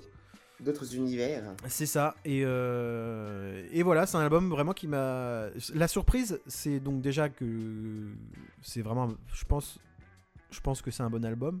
En tout cas, il est très bien fait. Euh, Le, le propos qu'il veut l'amener euh, euh, sur. euh, il y a un peu, je dois vous l'avouer qu'il y a quand même ce petit côté un peu altermondialiste quand t'écoutes euh, quand, quand t'écoutes l'album. Quoi. Il y a un peu une vibe euh, euh, un peu euh, tranquillou. euh, et voilà. Mais c'est euh, ça, son petit charme. Ça son petit charme. C'est pas ce qui me charme d'habitude, mais là j'ai bien kiffé. Et, euh, et voilà, grosse surprise, grosse surprise. C'est, euh, je rappelle, un cru Bin et l'album s'appelle Con Todo El Mundo. Alors des fois il chante, des fois il y a du chant, des fois il y a pas du chant. C'est vraiment, c'est à géométrie variable quoi. C'est vraiment le groupe qui fait un peu ce qui lui passe par la tête et ce dont il a envie. Et je suis très curieux de voir la suite. Euh, ils ont sorti deux albums pour le moment, donc euh, Con Todo El Mundo c'est le deuxième. Le premier était très bien aussi, mais euh, je suis curieux de voir comment ça évolue parce que c'est un groupe qui peut très vite devenir chiant en fait, je pense. Tu vois, ouais. s'ils sortent quatre fois le même album, bon bah voilà quoi, tu vois. Je, je me demande comment ils vont pouvoir un peu renouveler ou, ou apporter de nouvelles choses dans leur musique. Mais, mais en tout cas, dans l'état dans l'état actuel, euh, leur deuxième album, Con Todo El Mundo, il est, il est très bon. Je vous invite à l'écouter, c'est très sympathique. Voilà, messieurs, dames. Euh, ça, c'était nos, nos surprises. Donc, euh, on rappelle que bon, Loïs, les surprises, ça a été compliqué. C'est plus Hersless, tu nous as dit, et Segelman, c'est ça? Ouais, on va dire, on va dire euh, pour le côté, je m'attendais pas à ce qu'ils aillent dans cette direction. Pareil pour le Stone Jesus d'ailleurs. Et, euh, et sinon, ouais, Legend of the Figleman, parce que j'en attendais pas grand chose et que j'étais agréablement surpris. Pour Paul, c'est euh, John Hopkins. Ah, Et, euh, et du coup, euh, pour ma part, c'est Cru Bin. Euh, voilà pour nos albums un peu surprises. Mais euh, voilà, des fois, des fois ben, ça capote. Des fois, ça capote. euh, Allez, on va se marrer. Il y a des albums. euh, Alors, c'est c'est la catégorie album qu'on aurait aimé aimer. C'est l'album qu'on- qui nous a vraiment déçus, quoi. Dans lequel on y a mis de la bonne volonté, mais euh, ça a pas marché, quoi. Euh, et Dieu sait, Dieu sait qu'il y en a des albums comme ça. l'album qu'on aurait envie d'aimer, c'est ça? C'est ça, l'album qu'on aurait envie d'aimer. L'envie d'avoir envie. dès demain. Excusez-moi. Euh, Dis-moi, dis-nous, Loïs, c'est quoi l'album qui t'a un peu, un peu déçu cette année? Euh, bah alors, très bizarrement, j'en ai pas beaucoup qui m'ont déçu Ah. cette année. Bon, donc déjà, c'est une bonne chose. C'est une bonne nouvelle. Félicitations. Euh, Après, euh, album que j'aurais aimé aimer, même dans ceux qui m'ont entre guillemets un peu déçu, euh, je les aime bien. Genre par exemple, le Arctic Monkeys qui est sorti cette année, il m'a Ouais. déçu, mais j'ai quand même des trucs que j'aime bien. Donc je- Ouais. Euh, pareil pour euh, l'album d'Architect qui m'a un peu déçu, mais je l'aime bien quand même. Donc je peux pas. Par contre, un album qui m'a vraiment déçu et sur lequel je suis pas du tout revenu parce que je l'ai trouvé pas bon, c'est euh, l'album d'Under Rose qui s'appelle Erase Me. Alors, je connais pas du tout. bah, C'était un groupe assez important dans la scène metalcore slash post-hardcore D'accord. slash metal chrétien. C'était un groupe très, assez influencé là-dedans. D'ailleurs, ils ont complètement. C'est incroyable ce que Ah. tu viens de dire. Ah bon mais non, mais je j'avais jamais entendu euh, ce Ouais, post-hardcore euh, metal chrétien. euh, Ouais, mais, euh, mais c'est différent. C'est post-hardcore, virgule, metal chrétien. Attention. D'accord. Mais du coup, ils ont abandonné le côté chrétien, ils ont complètement abandonné toute la, la- la religion. Ils, sont, ils ont connu beaucoup de line-up différents, il y a eu pas mal de, de- de pauses, de séparations, et ils sont en fait officiellement revenus en 2015. Ah, ils ont fait quelques concerts, machin, et euh, leur dernier album datait de 2010, l'excellent Disambiguation. Et là, donc forcément, c'était attendu ce retour, et là, putain, bah, je me suis emmerdé comme pas, comme Ah, pas merde. deux, en fait. Et euh, c'est dommage parce que bah, Rose, c'est un groupe euh, assez mythique sur cette scène et bah, moi, il ça n'a pas du tout marché sur moi. C'est une espèce de, de, de, de rock pop électro euh, avec un peu de scream. Enfin, c'est. Ouais, non, non, non, non. C'est. Ouais, non, non, non, voilà. Ça a Donc, foiré. euh, Pétard mouillé. Bah, moi, ça me, ça me hype pas du tout. Je sais que j'ai des potes qui sont ultra fans et qui marchent très bien sur eux. Bah, moi. euh, Moi non, moi il a pas, il a pas du tout marché. Je, je- je l'ai tout de suite oublié. Il est très oubliable. Euh, Pourtant j'aurais eu envie que, que ce soit un album qui me marque parce que j'ai beaucoup aimé comme je disais leur dernier album avant celui-là. Mais voilà, bon bah euh, Erase Me Then the Road, euh, voilà, ce sera pas. Bah, Erase on va Me, pas le garder. Voilà le titre. Ouais voilà ouais ouais. Bravo. c'est plutôt bravo. clair. Bravo. Ok, Paul, qu'est-ce qui t'a. euh, Alors, j'ai une très très grosse déception cette année, personnellement. Ah, une très grosse. Euh, très grosse, très très grosse déception. Il Euh... n'y a toujours pas eu d'album de Tool. Alors déjà pour commencer, non, non, la légende raconte que ce sera l'année prochaine. Ouais. Franchement, si ça, si ça sort pas l'année prochaine, ça Ça fait, sortira 15, jamais. hein. ça fait 15 ans que ça doit être l'année prochaine. Oui, je sais, oui, oui. mais bon voilà. Mais alors, bon, l'histoire nous ramène en 2016, où le jeune Paul, euh, Paul Brief, Paul Brief pour les intimes, découvre un, un- un petit album qui s'appelle euh, Your Wilderness, d'un groupe qui s'appelle The Pineapple Thief. Euh, un, un album de rock progressif euh, qui est vraiment génial où, euh, où le groupe en fait était à ce moment-là un trio venait de perdre son batteur fait, a fait les compositions et a débauché un certain Gavin Harrison euh, pour poser euh, la batterie sur l'album de 2016 donc. Et, euh, et cet album était formidable vraiment vraiment vraiment formidable. Que ce soit bah, le- la batterie bien entendu parce que bah, Gavin Harrison soit bah, musicalement dans les annonces etc le groupe fait son petit enfin l'album et le groupe fait son petit chemin et Gavin Harrison est officialisé membre à part entière du groupe et participant à la composition de l'album de cette année donc Dissolution de The Pineapple Thief autant dire que j'avais fait chauffer le popcorn parce que euh, j'avais du coup adoré cet album en 2016 que cette fois-ci c'était censé être à mon sens mieux parce que Gavin plutôt que d'avoir les compos et de poser dessus y a participé et cet album est incroyablement chiant enfin Euh, mais. euh, ah non mais vraiment il est chiant mourir, chiant, dans, chiant dans, quel sens? C'est Bah, ennuyeux quoi, c'est plat. C'est c'est plat. C'est, il- tu sens qu'ils essaient, tu sens qu'ils sont en mode ouais, vas-y, ça va être bien, on fait les refrains, etc. Et c'est nul. Enfin, même là, tu vois, la batterie, je la trouve tellement pas. Enfin, tu te dis, c'est Gavin Harrison à la batterie, il n'y a pas un beat qui, qui sort du lot où t'es en mode ah ouais, celui-là. euh, il y a un ou deux moments où, pour, pour dire ouais, il y a bien Gavin Harrison à la batterie, t'entends ça, ces petites cymbales, euh, tu sais, les petits comme ça, il y a un moment. Hmm. Sinon, le reste, ça pourrait plus être Monsieur Tout le Monde qui fait ça. Et t'es en mode, mais waouh! Je sais que dans la composition, ils ont fait ça sous forme de jam, en mode le leader a jamais avec Gavin et, en mode il disait ouais, les morceaux sortaient tout seuls. Bah ouais, voilà, les morceaux sortaient tellement tout seuls que, euh, qu'ils sont pas, en fait, ils sont pas sélectionnés. quoi. Enfin, c'est c'est plat. C'est et, en fait, il y, y a de temps en temps des bonnes idées, un petit solo avec de la whammy, des petits trucs qui passent.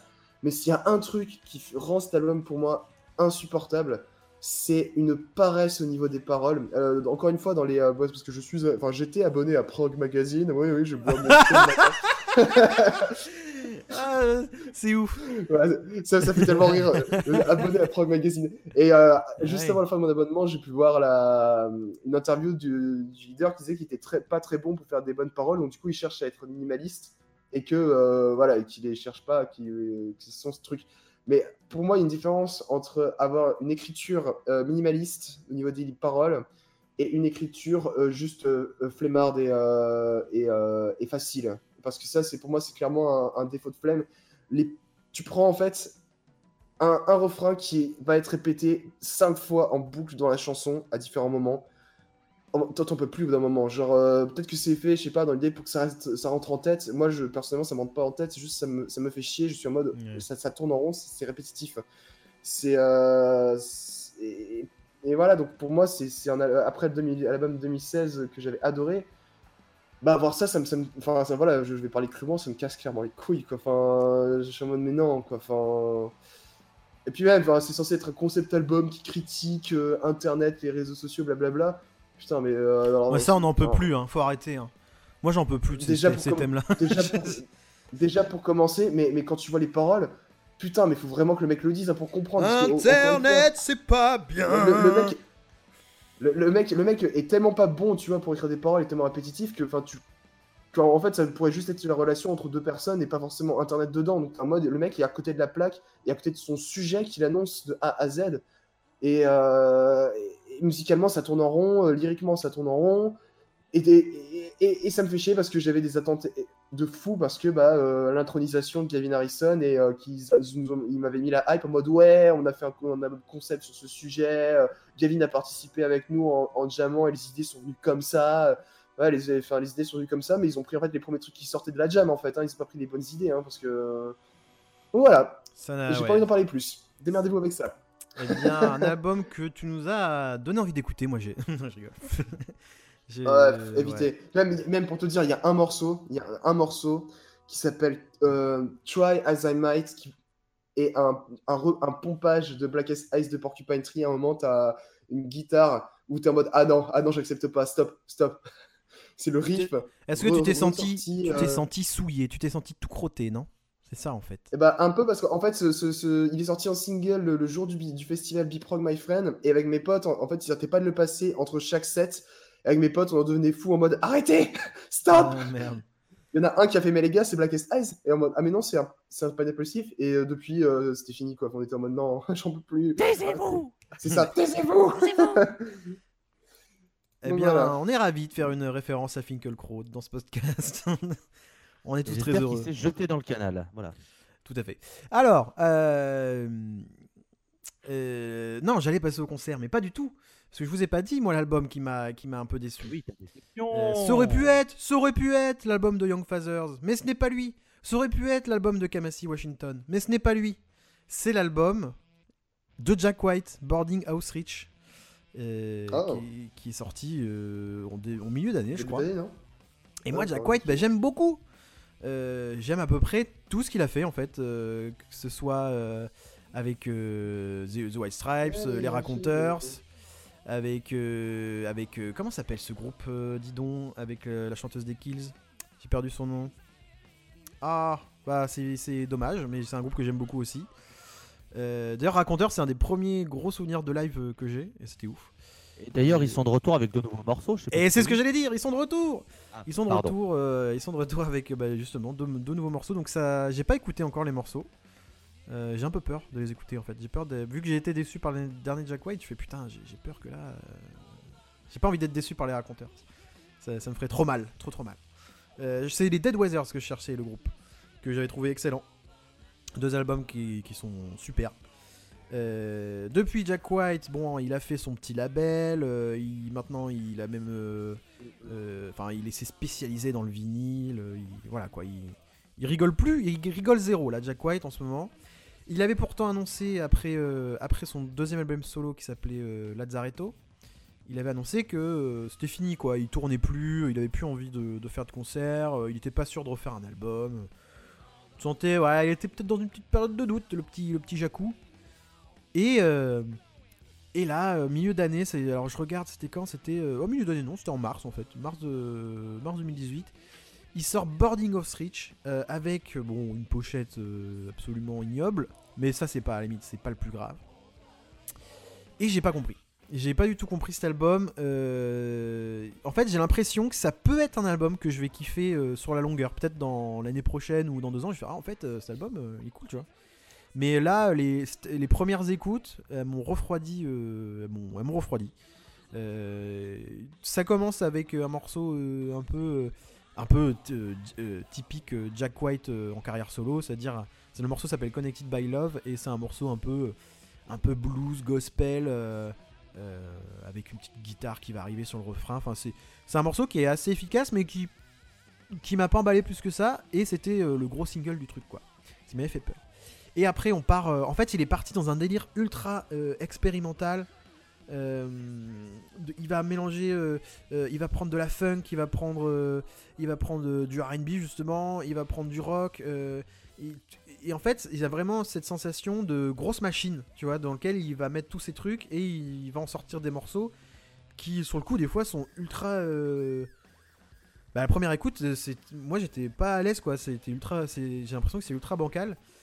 Euh, il y a des morceaux qui sont très très étranges mais vraiment très très étranges où il y a presque pas de mélodie où il y a que du rythme des espèces de bruits euh, euh, il y a très peu en fait je retrouve très peu le Jack White que j'aime c'est à dire le Jack White avec les solos de guitare fuzz qui, envoie du pâté qui, qui devient totalement fou. Alors là si il devient totalement fou mais en fait dans une version différente dans une version ça fait un peu Willy Wonka, quoi, tu vois, le gars qui va, euh, qui va tester des trucs très bizarres.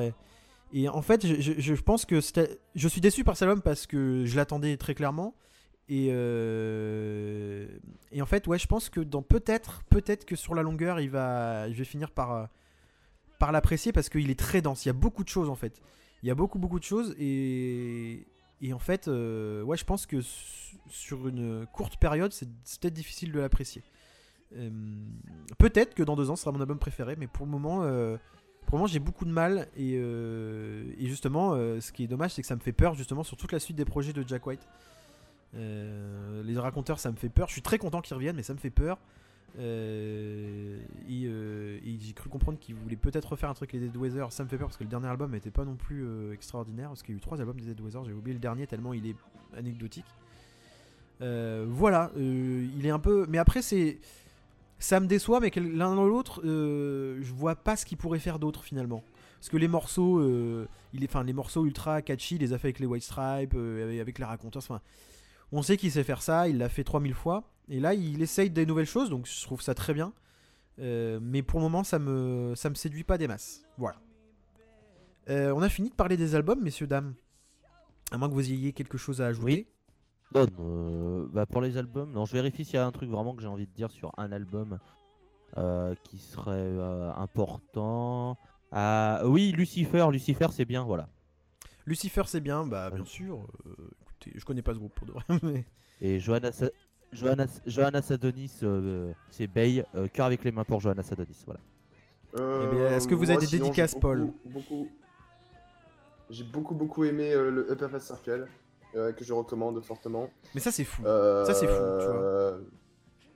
De quoi? Bah, je sais pas. c'est fou. D'accord, d'accord, c'est cool, d'accord.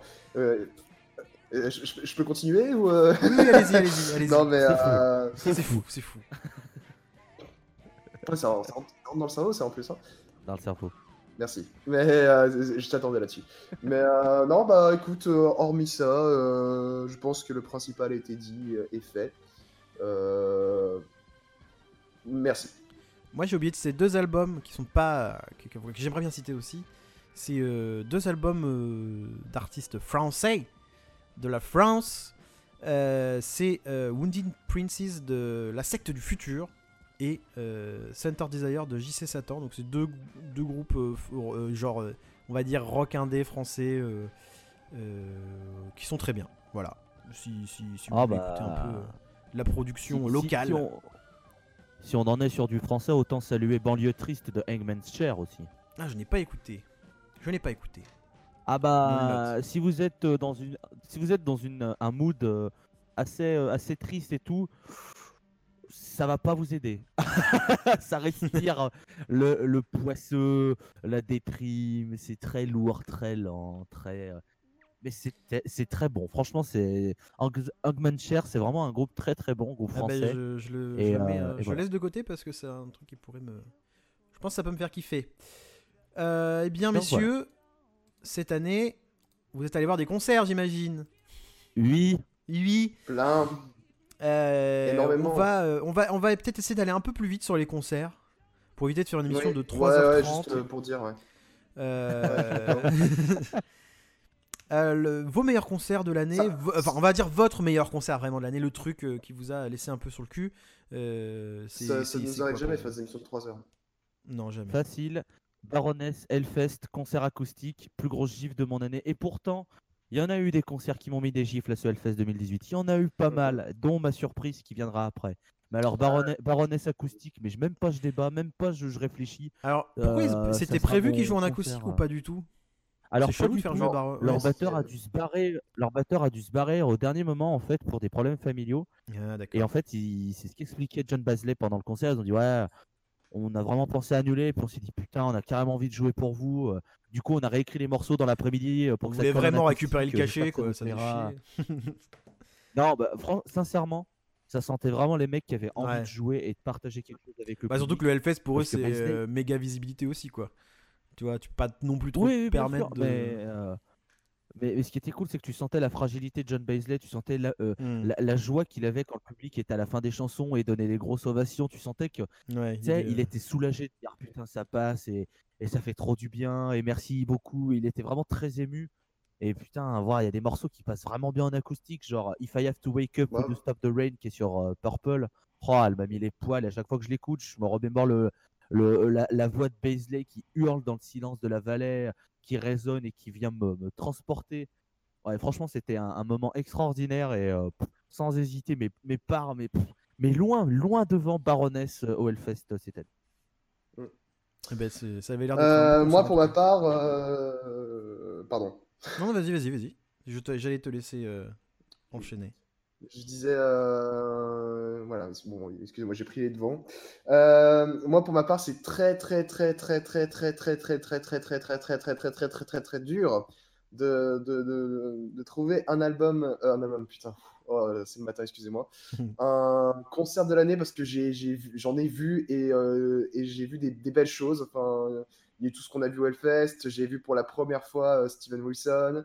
J'ai revu Lee Pross. euh, bon, voilà, j'ai vu Perfect Circle qui m'avait mis une sacrée claque avec leur light show qui était euh, Et ça, c'est vraiment, fou. vraiment ouf, où j'étais comme un petit fou. Mais euh, je pense que je vais donner euh, le concert de l'année à Pain of Salvation. Parce que dès que je vois Pain of Salvation en live, je pars en sucette et c'est beaucoup trop bien. Euh, C'était- où, ce concert euh, Deux fois. Ah oui, d'accord, deux fois. Alors bon, je les ai vus une fois à Amsterdam, mais, mais celui, euh, celui que j'ai envie de citer, c'était celui du Biprog.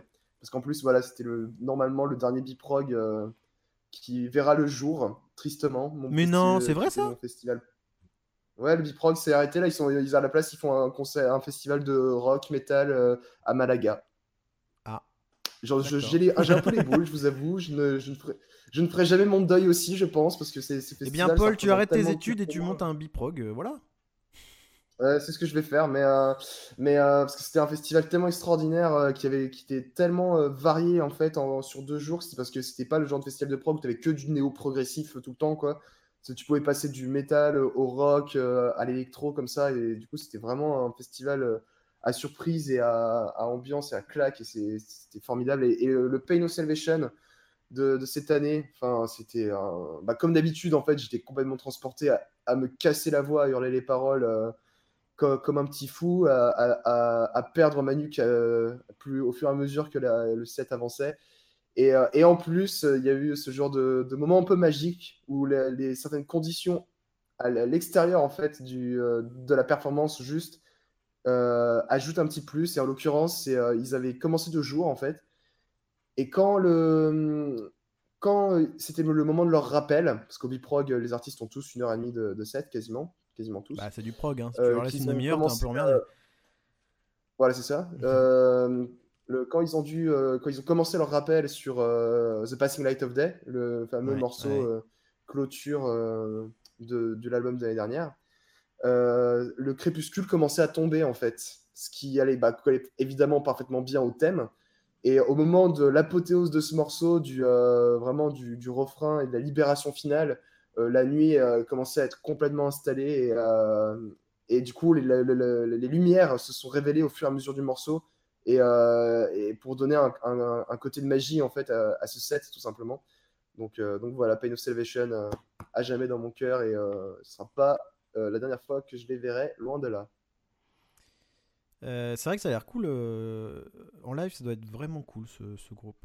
Tu vois, tu m'as C'est extraordinaire, c'est prenant, c'est euh, enfin c'est intense, c'est euh, eux humainement sont honnêtes enfin dans, dans le- dans ce qu'ils jouent et émotionnellement, c'est euh, quand, quand tu connais les enfin euh, moi je suis un énorme fan mais euh, j'ai également un pote euh, pour te dire tu vois j'ai un ami qui c'était la première fois qu'il les a vus euh, au Biprog et à la fin du set il m'a regardé, il, il est aussi fan que moi, il m'a fait OK, tu m'avais prévenu à quel point c'était bien.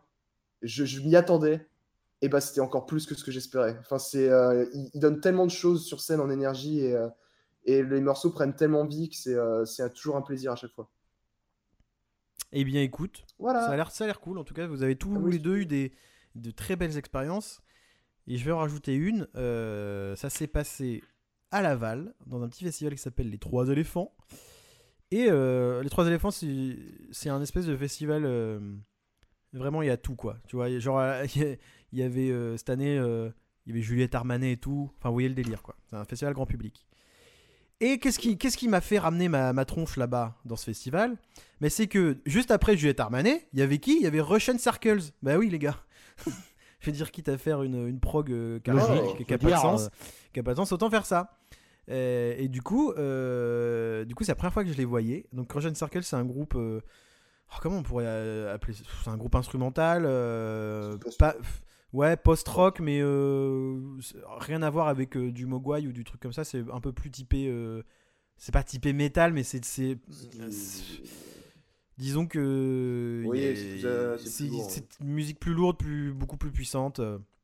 Mais oui, on reste sur du post-rock et des morceaux qui montent en puissance assez, euh, assez extraordinairement bien. Et c'était incroyable. C'était fou. C'était euh, le son. Alors, il jouait euh, sous un, sous un chapiteau et tout, donc euh, j'avais un peu peur du son. C'était le son était impeccable.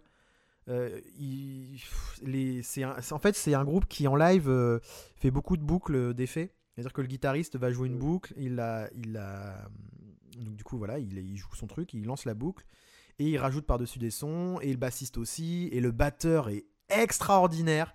Il est d'une puissance, euh, il est y a un mix puissance et vélocité qui te qui t'arrache la tête quoi. Et, euh, et c'était puissant et c'était super beau parce qu'ils ont des morceaux vraiment c'est qui sont qui te prennent vraiment aux tripes et euh, j'en ai j'en ai lâché la petite larme à un moment donné. C'était vraiment ultra beau Hmm. euh, en plus, j'ai- j'aime beaucoup le, cette ambiance de. C'est des groupes qui. a- en fait, ils ont pas de. Disons que la, mise en scène, il y a pas de. Ils ont, ils ont pas de projo en plein dans la gueule. C'est vraiment genre, t'as juste quelques lumières en fond très bas euh, sur la scène où euh, t'as beaucoup de fumée et tu, tu vois juste trois espèces d'ombres là qui, qui, jouent les, les, les- qui jouent cette musique très percutante avec des, avec des- les basses sont les basses elles te, elles te font digérer direct quoi tu vois c'est c'est franchement à voir en live alors, en album euh, j'adorais déjà mais en live c'était fou c'était fou surtout après Juliette Armanet il faut quand même le dire. Et euh, non c'était vraiment génial c'était c'était un concert euh, trop- au, au top quoi. Et, et Dieu sait qu'il n'y avait pas les conditions réunies pour que pour que ce soit un concert euh, ouf quoi parce que dehors même pas sur la grande scène tu vois après c'est mieux que ce soit pas sur la grande scène comme ce genre de groupe mais euh, sous un petit chapiteau il faisait pas très beau euh, il faisait un peu froid t'as Juliette Armanet qui venait de finir son set enfin tu vois il y avait tout un truc l'ambiance n'était pas forcément réunie même si même si avant il y avait sur une autre scène avant Rothschild Circle donc en même temps que Juliette Armanet il y avait Birds in Row c'était beaucoup mieux c'est un groupe français un peu de, de, post-hardcore où euh, il y a des guitares très fortes et ça crie très fort et c'était très très bien. Birds in Row, je vous conseille d'aller écouter ça. Et, euh, et ouais, Russian Circle, euh, j'ai trouvé ça ouf. C'était incroyable. C'était fou. Il a frétillé. J'ai frétillé. Ça aurait pu être aussi euh, Godspeed You Black Emperor que j'ai vu euh, à Rennes. euh, Oh, dans un joli. théâtre et tout. Ça, c'était assez fou aussi. Pareil, la larmichette, elle tombe trop vite, quoi. Mais, euh, mais, mais en fait, pour le, pour le folklore, Russian Circle, parce que Godspeed You, tout était là pour que ce soit kiffant, tu vois. Mais Godspeed You, c'était un peu le concert. euh, J'y suis allé à, à l'arrache un peu avec un pote. euh, Enfin, tu vois, c'était. C'était vraiment le Mhm. concert qu'on voulait voir, mais on avait un peu peur euh, de ce festival. Mais c'était finalement très bien. Euh, mais c'est pas mon concert surprise, parce qu'on va vous donner notre concert, euh, le, le meilleur concert qu'on n'attendait pas finalement.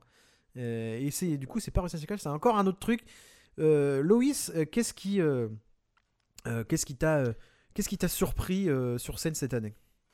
Eh bien, euh, restons au Hellfest euh, 2018. hein, Le fameux. Puisque, euh, puisque le concert qui m'a le plus surpris et vraiment très agréablement, c'est Zillenardor. Ah, merci, c'est le même pour que j'allais en parler. Ah, aussi. c'est beau. C'est bien. Parce que euh, pour moi, Zillenardor, je pensais que c'était un groupe euh, euh, dont la hype était imméritée, que Rolling Stone en faisait des caisses dessus. Et pour moi, ça avait rien de- d'exceptionnel.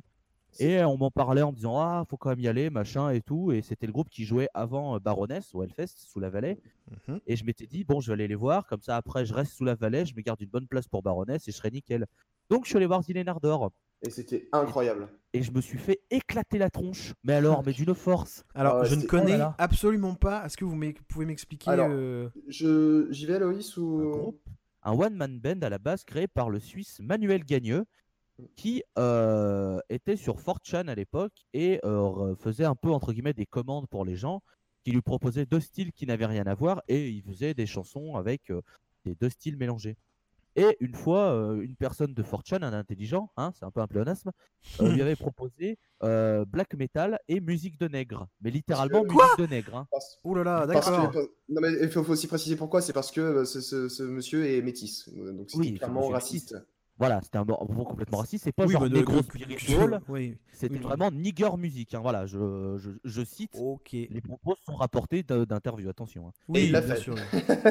Non, mais je, ne, Et- me- voilà, je ne me permettrai pas. Et Et, il l'a donc, fait. il a dit Eh ben, tu sais quoi, je vais le faire. Et donc, Zielen Ardor, c'est du black metal avec des influences négro spiritual, etc. etc. Et, euh, en live, c'est extraordinaire. Et ben déjà, enfin, en fait, c'est moi j'aime bien avoir le côté un peu gospel mélangé black metal, tu vois. Enfin, c'est euh, sur scène, il, il- il est lui avec guitariste et euh, lui guitariste, il y a un autre guitariste, une bassiste, un batteur, et il y a également deux chœurs en fait, deux, deux, deux, deux hommes qui euh, qui font des chœurs bah, purement de chants chants spirituels. Ah, mais nègres, en j'ai fait, déjà. enfin, Ah, mais oui, attends, je, suis en train de voir les visuels et ouais, ça me dit quelque chose ce truc là. Et, euh, et, et c'est en live, en fait, c'est tellement prenant, c'est tellement euh, enivrant. Et euh, enfin, je me suis retrouvé. euh, Moi, c'est pour ça que c'était ma surprise aussi. C'est que bah, je savais que c'était le groupe un peu hype du moment. Je fais bon, bah, très bien, allons voir. Et euh, la claque, c'est juste massif, c'est juste prenant, c'est juste. euh, je me suis retrouvé à danser pendant tout le long du set en mode. Enfin, voilà, c'était. je me suis retrouvé dans le bayou, tu vois. Enfin, Ouais. génial. Et le Juste. show, light- le show light est, est extraordinaire. impressionnant aussi, ouais. Et si je peux me permettre une deuxième petite surprise très rapidement, c'est Dead Cross, pareil au Hellfest, le groupe de, oui. Mike enfin, Patton, et, euh, et Dave Lombardo. Parce que pareil, j'en attendais rien et ils m'ont violé, mais littéralement.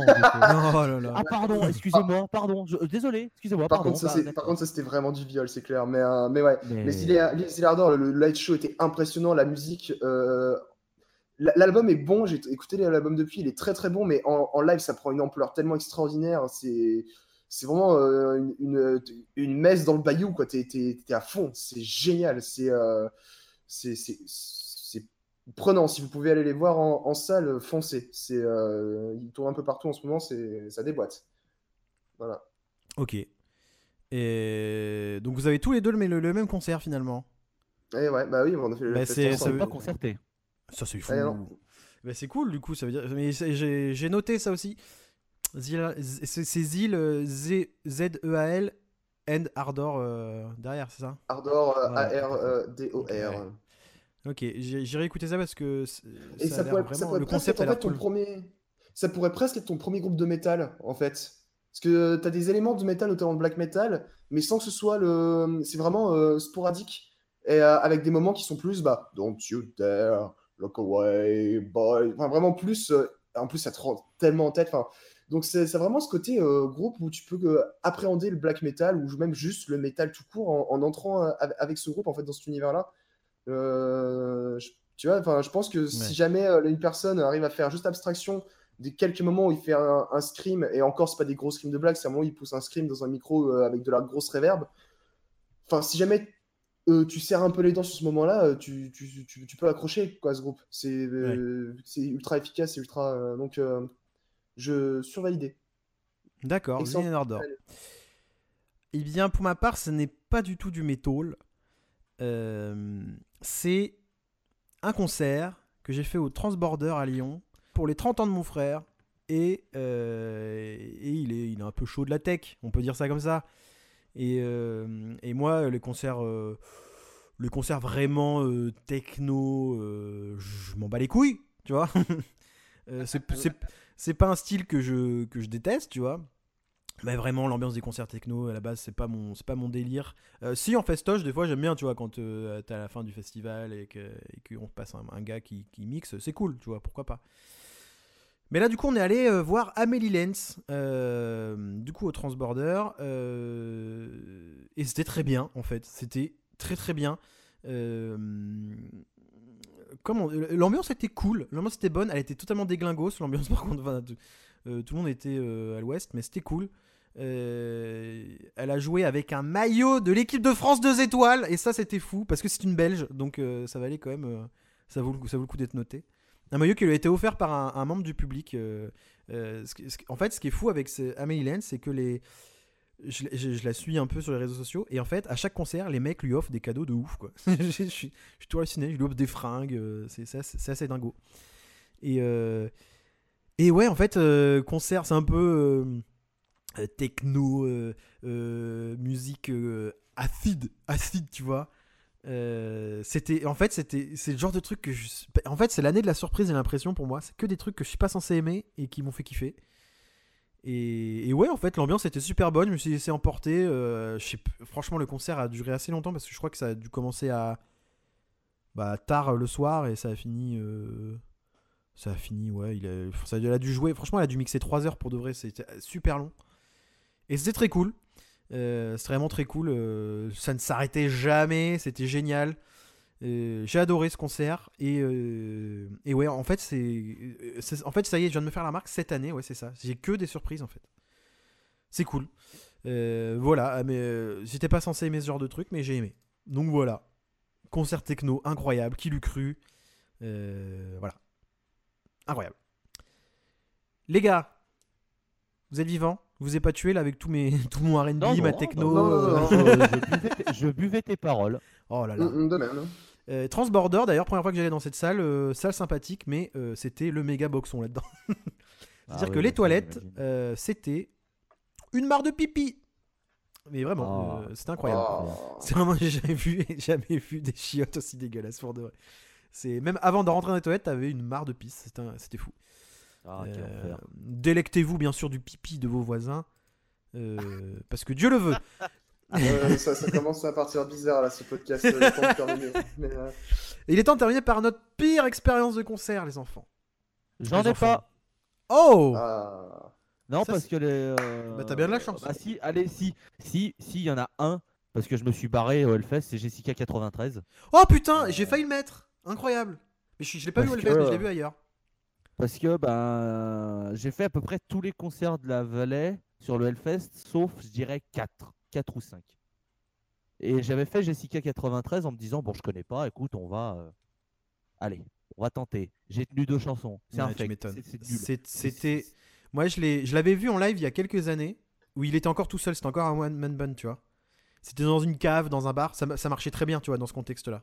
Ouais. Mais là, je l'ai revu sur une scène, euh, donc c'était au- à l'Antipode à Rennes, avec tout le groupe là. C'était, j'ai pas aimé du tout. Alors que pourtant, je suis plutôt client de sa musique, mais le concert c'était ben, infect, comme tu dis. Le son était horrible. C'était pas bien. Donc ouais, je, je comprends. Euh, J'ai failli le mettre, j'ai failli le mettre. Euh, pour ma part, euh, mon pire concert euh, de cette année, c'était ça, on se, situ- ça se localise euh, en Espagne, au Resurrection, oh, oh, oh, oh, oh, Resurrection Fest? Resurrection Festival. Oui, non, Megadeth, je les, je les hais. Euh, mais ce n'était pas le pire concert de ma. C'est- différent, tu vois. C'est l'artiste que, je, que depuis cette année, je les hais. Voilà, mais euh, pour des raisons personnelles. mais, euh, mais voilà, si vous voulez savoir euh, pourquoi, regardez le- le- les reports du Résu euh, deuxième jour de, de Enjoy the Noise. Ouais. Mais, euh, mais le plus mauvais concert, c'était Kiss. oh, Kiss, c'était pas bien. Oh là là, c'était pas bien. Alors, Est-ce qu'ils sont arrivés en tyrolienne Non, ils ont pas fait ça. euh, Enfin, Ah. j'ai- j'ai Bon, j'ai pas, nul, honnêtement, j'ai pas tenu jusque-là. Mais euh, alors, très sincèrement, je, je n'écoute pas, j'ai pas beaucoup écouté Kiss dans ma vie. j'aime Si pas t'écoutes Ghost, bah Kiss. t'écoutes Ghost, euh, c'est pareil. Ouais, non, mais bon, ta gueule. Mais pas du tout. Euh, non, parce que je peux dire que Ghost était la veille et eux c'était bien, hein, contrairement à Kiss. Bah ils ont Et, 40 euh, ans de moins aussi, euh, gros. Ah oui, non, mais euh, ah non, mais il y a des choses qu'on n'excuse pas, tu vois. Enfin, parce que c'était mauvais, Oh, de chez mauvais. Oh Euh, Mais mauvais, de, genre c'était quoi qui allait pas? Justement, j'y viens. Euh, le truc, c'est que j'ai. Tu vois, j'étais en mode, bon, bah, je vais voir Kiss, apparemment, c'est ouf en live, ça met les étoiles dans les yeux, donc bah, je m'attendais à voir un show. Oh là là, et franchement, j'ai pour citer un pote, euh, Paul, il y a un détracteur qui s'est ramené, il a aspiré son âme, quoi. Enfin, ça se voyait dans mes yeux que ça se que je, je- que je souffrais, tu vois, j'étais en souffrance. À un moment, il y a un pote qui s'est retourné, il a, il m'a vu, il a vu ma tête, il a fait, ok les gars, on se casse, c'est une question de survie là. C'était nul, genre c'était quand il jouait les morceaux, c'était bah pas ouf. Euh, là, l'expérience de ouf de qui, c'est qu'il faisait ce pé- fait- il mettait un petit pétard à la fin de chaque morceau en fait pour dire you Ouais, ouais. avec des écrans géants, euh, enfin voilà c'est ça, rock and roll, avec plein d'écrans en fait derrière avec écrit qui s'en feu, c'était kitsch au possible. Enfin Bah, faut Et, dire c'est un euh, groupe et- qui s'appelle quand même Bisou. oui non mais bon d'accord bon. certes. Et, Ah non, et- mais bon, quelque part. euh, on est resté, on est resté entre 20 et 30 minutes et on a vu trois morceaux. Trois Hein morceaux, sachant De que le morceau Kiss de Kiss, c'est trois minutes. Bah ouais. Parce qu'en fait, entre chaque morceau, il faisait euh, 10 minutes de euh, Ah, D'accord, ok. Ah, Everybody scream right, everybody scream left. Et t'es en mode arrête, ferme ta gueule, joue. et c'était le concert le plus long et le plus chiant de ma vie. Et du coup, on s'est barré voir Stone Jesus, qui, pour se foutre Ah, de la gueule mais de Kiss, a fait, une re- a fait une reprise de I Was Made for Loving You juste avant d'enchaîner euh, sur. Donc, on a eu euh, Kiss, euh, mieux que Kiss. Voilà. Euh, si vous voulez aller voir Kiss, allez voir Stone Jesus, vous paierez moins et ce sera mieux. vous aurez le meilleur du Kiss en mieux. Non, non, Kiss, vraiment mauvais. Enfin, on est. Alors après, certains diraient. ouais, Est-ce que c'est pas un groupe un peu voir, euh, fatigué aussi, pour de vrai? Bah, Ils bah, rincés, mais, non mais franchement, mais franchement, enfin, c'est, j'étais, mais tu sais, tout le monde dit ouais, Kiss, faut voir ça en live, même si t'aimes pas. Ah bah non. Ah Mais bah, Est-ce que c'est un vieux monsieur qui te dit ça? Euh, bah, me- c'est pas, un vieux a- a- rocker, ah, un vieux papy rocker qui fait Euh, Ouais, Kiss, mais faut voir ça en live, c'est énorme C'est Bah, énorme il y a- il y a Kiss ça, mais il y a- non, il y a quelques jeunes euh, que je connais, euh, que je connais, pardon, qui, euh, qui adorent Kiss, qui adorent les voir en live. Et moi, juste, bah, je rentre pas dedans, quoi. Enfin, je suis désolé. hein, Enfin, Paul ne rentre pas dans Kiss. ah bah non. Donc euh, Kiss, voilà, c'est un grand nom euh, et ce sera euh, bisous à jamais. Voilà. C'est. Bah ouais, bisous, bisous Kiss Boss. euh, De toute façon, ils vont, bien... ils vont arrêter un jour, de toute façon. Bah là, À un moment donné, ils là, vont avoir serait leur tournée 62 d'adieu, ans, quoi. C'est leur tournée d'adieu, je crois là. Ouais, C'est leur euh, cinquième tournée d'adieu jusqu'à ce que Dean Simon a besoin de thunes pour sa Ferrari. Oui, bah ça, on connaît. on Ou pour connaît fabriquer des cordes de air guitar. les- On connaît les, les délires de tous ces vieux groupes euh, qui disent non, non, c'est la dernière, c'est la dernière. Je vous jure, achetez les billets parce qu'après, il n'y en aura plus. Hein. C'est un peu, le... c'est un peu ça. tout un tas de groupes.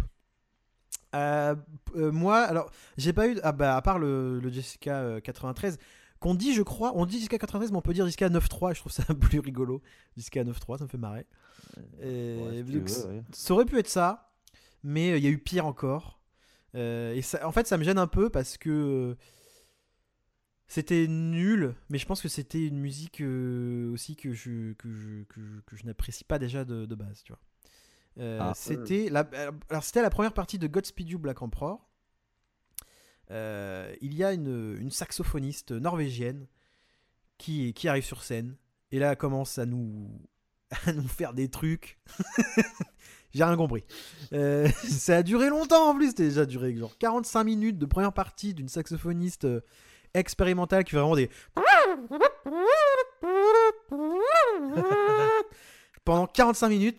Alors, il y avait un truc un peu fascinant, c'est que ça avait l'air ultra physique, elle se tordait dans tous les sens et tout. Tu sentais que c'était. euh, Ouais, que c'était. qu'elle y mettait du sien, tu vois, que, c'était. et- Voilà.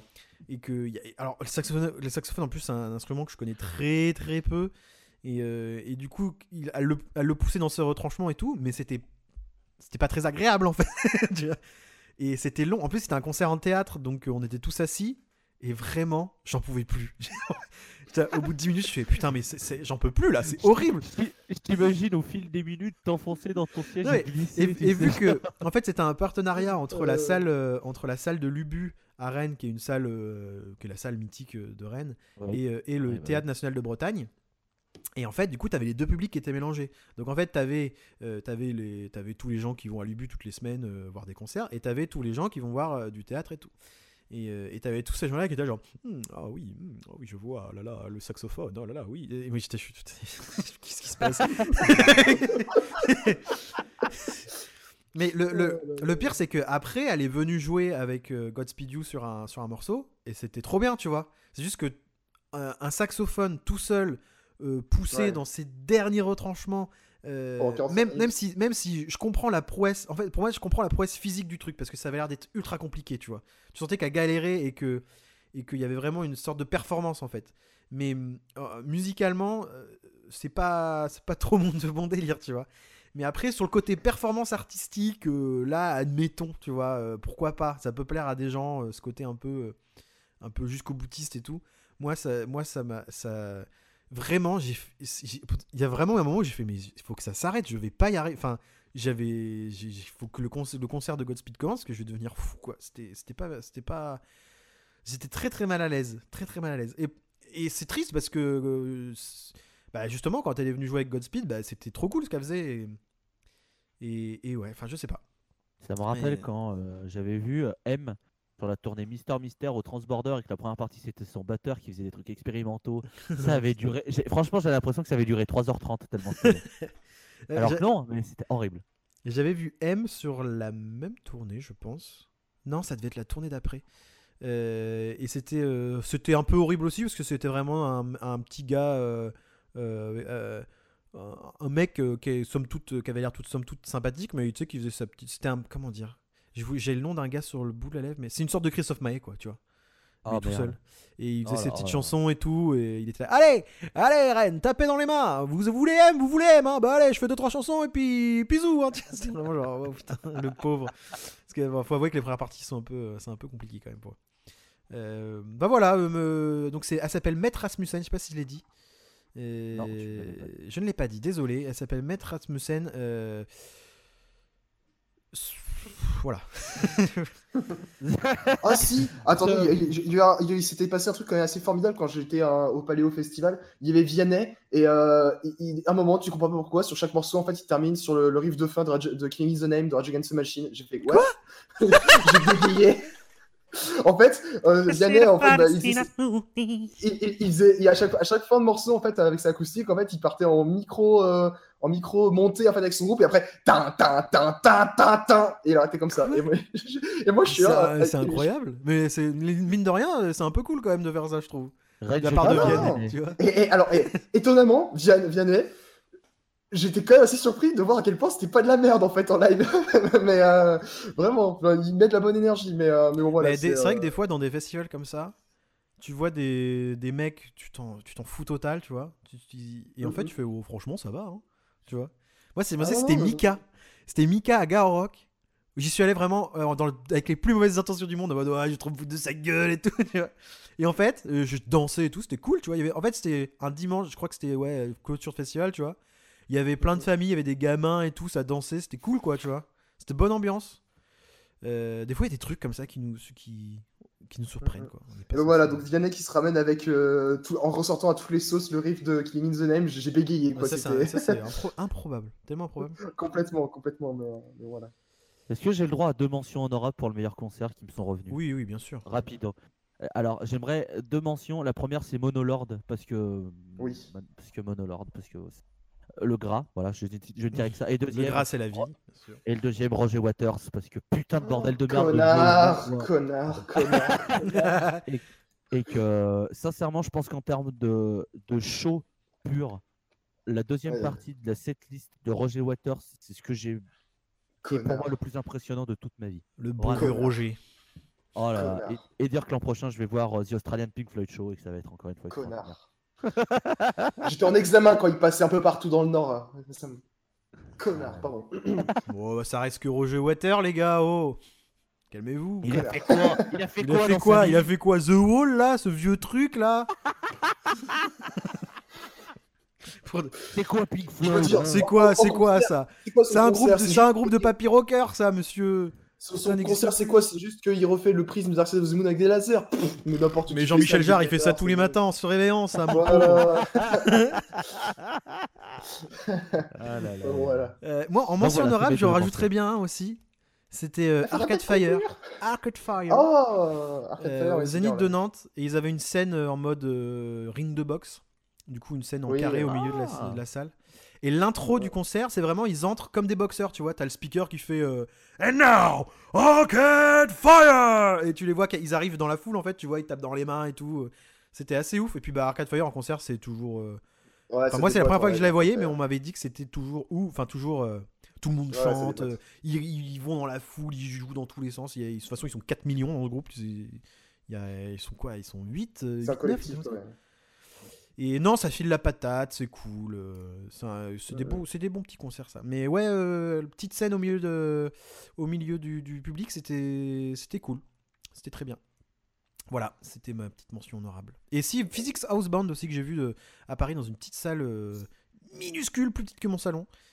Et euh, c'est un groupe un peu euh, psychédélique, post-rock, voilà, la crème fraîche. Et c'était ouf. C'était fou. euh, C'était fou. La, la salle en fait était petite, mais c'est, c'est- ils jouaient tellement fort. euh, Fraîche. la- le pain, les chocolats, la crème fraîche, voilà. Ouh là là. Ouh là là, So Parisian. Donc c'était Si. très. Voilà, c'était un peu. ça, c'était, euh, J'ai un peu prédit tous les concerts qui m'ont marqué cette année pour de vrai. Euh, allez, bien sûr, si, Juliette Armanet euh, qui malheureusement ne m'a pas convaincu. Ah là là là, là, critiqué. dommage. Puis je vais, je vais rajouter Carpenter Brut parce que je peux pas être fan de Synthwave en, en concert, c'est n'importe quoi, c'est génial. Donc, Ah, j'aimerais. Carpenter Brut, j'ai- J'aimerais tellement les voir, moi. Moi, euh, euh, ça, ça fait partie des groupes à voir en live vraiment, c'est très Ouais, très complet, cool. complet. Euh, moi, je, je pourrais donner des mentions honorables parce que Dieu sait que je fais des concerts à l'année. Mon compte bancaire m'en veut chaque, chaque jour de plus en plus. Mais, euh, mais euh, dans 8 minutes, je dois m'habiller et aller à l'école. donc, Eh donc oui, je vais m'abstenir, hein, me Bah, De toute façon, euh, on a un peu clôturé ce bilan. Hein, Oui, là, non, euh, oui. là c'est clôturé. Oui. On, a, on, a, on, a, on, a- on vous a raconté un peu notre, notre année en musique. N'hésitez pas, vous, vous les gens qui nous écoutent, vous, ronds de cuir, n'hésitez pas, n'hésitez pas à nous donner, Oh là là. euh, à donner les albums qui vous ont marqué cette année ou les concerts euh, qui, qui vous ont plu. Toutes vos petites expériences musicales, on veut les savoir. N'oubliez pas que vous pouvez, bien sûr, nous suivre sur les internets at discographie avec un S et le petit underscore c'est le petit tiré du bas sur Twitter. Euh, tous les podcasts sont disponibles sur Ocha. Vous pouvez suivre notre petit polo. Alors ton Twitter je ne l'ai plus en tête, c'est Prog tout simplement. C'est Prog. At Prog. Il y a également le petit Tololkian, Loïs que vous pouvez suivre euh, at Tololkian, c'est ça hein, si je dis pas de bêtises? Tout à fait, tout à fait. Et euh, vous pouvez me suivre sur euh, Twitter également. Euh, je connais même pas mon hâte. Vous voyez à quel point je suis incroyablement C'est calé. euh, C'est at madafaka tiré du bas blog. Il faut que je change ça, c'est dégueulasse. Euh, et vous, pouvez, vous pouvez me suivre euh, voilà, sur Twitter là-dessus. Euh, merci les gars pour, euh, pour avoir partagé vos expériences de l'année. Euh, plaisir. et euh, on va essayer de revenir au plus vite avec Paul pour euh, la deuxième partie euh, des Mars Volta, mais ce sera pas, euh, ça sera pas, euh, ça sera pas en Ce sera 2018, tard. ça sera, ça sera après quand, euh, quand Paul aura déjà écouté le reste de la discographie, qu'il aura les examens qui seront passés, qu'il aura son diplôme en poche. Non, mon diplôme en poche, c'est pour. Non, ça euh, sera après, ça sera euh, après. toi. Bonne fête de fin d'année à tous. Et oui, bonne fête Ouais. de fin d'année, bonne année. euh, N'abusez- pas des bonnes choses. Enfin, si, c'est la période. euh. Si, c'est la période, là, faut abuser, hein, max de bouffe dans le bidon, comme on dit. Non, non, faut abuser. Euh, Faites-vous plaisir, euh, faites des bisous à vos proches, et on se retrouve euh, bientôt pour un épisode qui euh, ne sera pas hors série, parce qu'on va pas faire que ça non plus, on, est, on a quasiment autant d'épisodes hors série que, que le reste. Bref, merci à tous, merci les gars, et à bientôt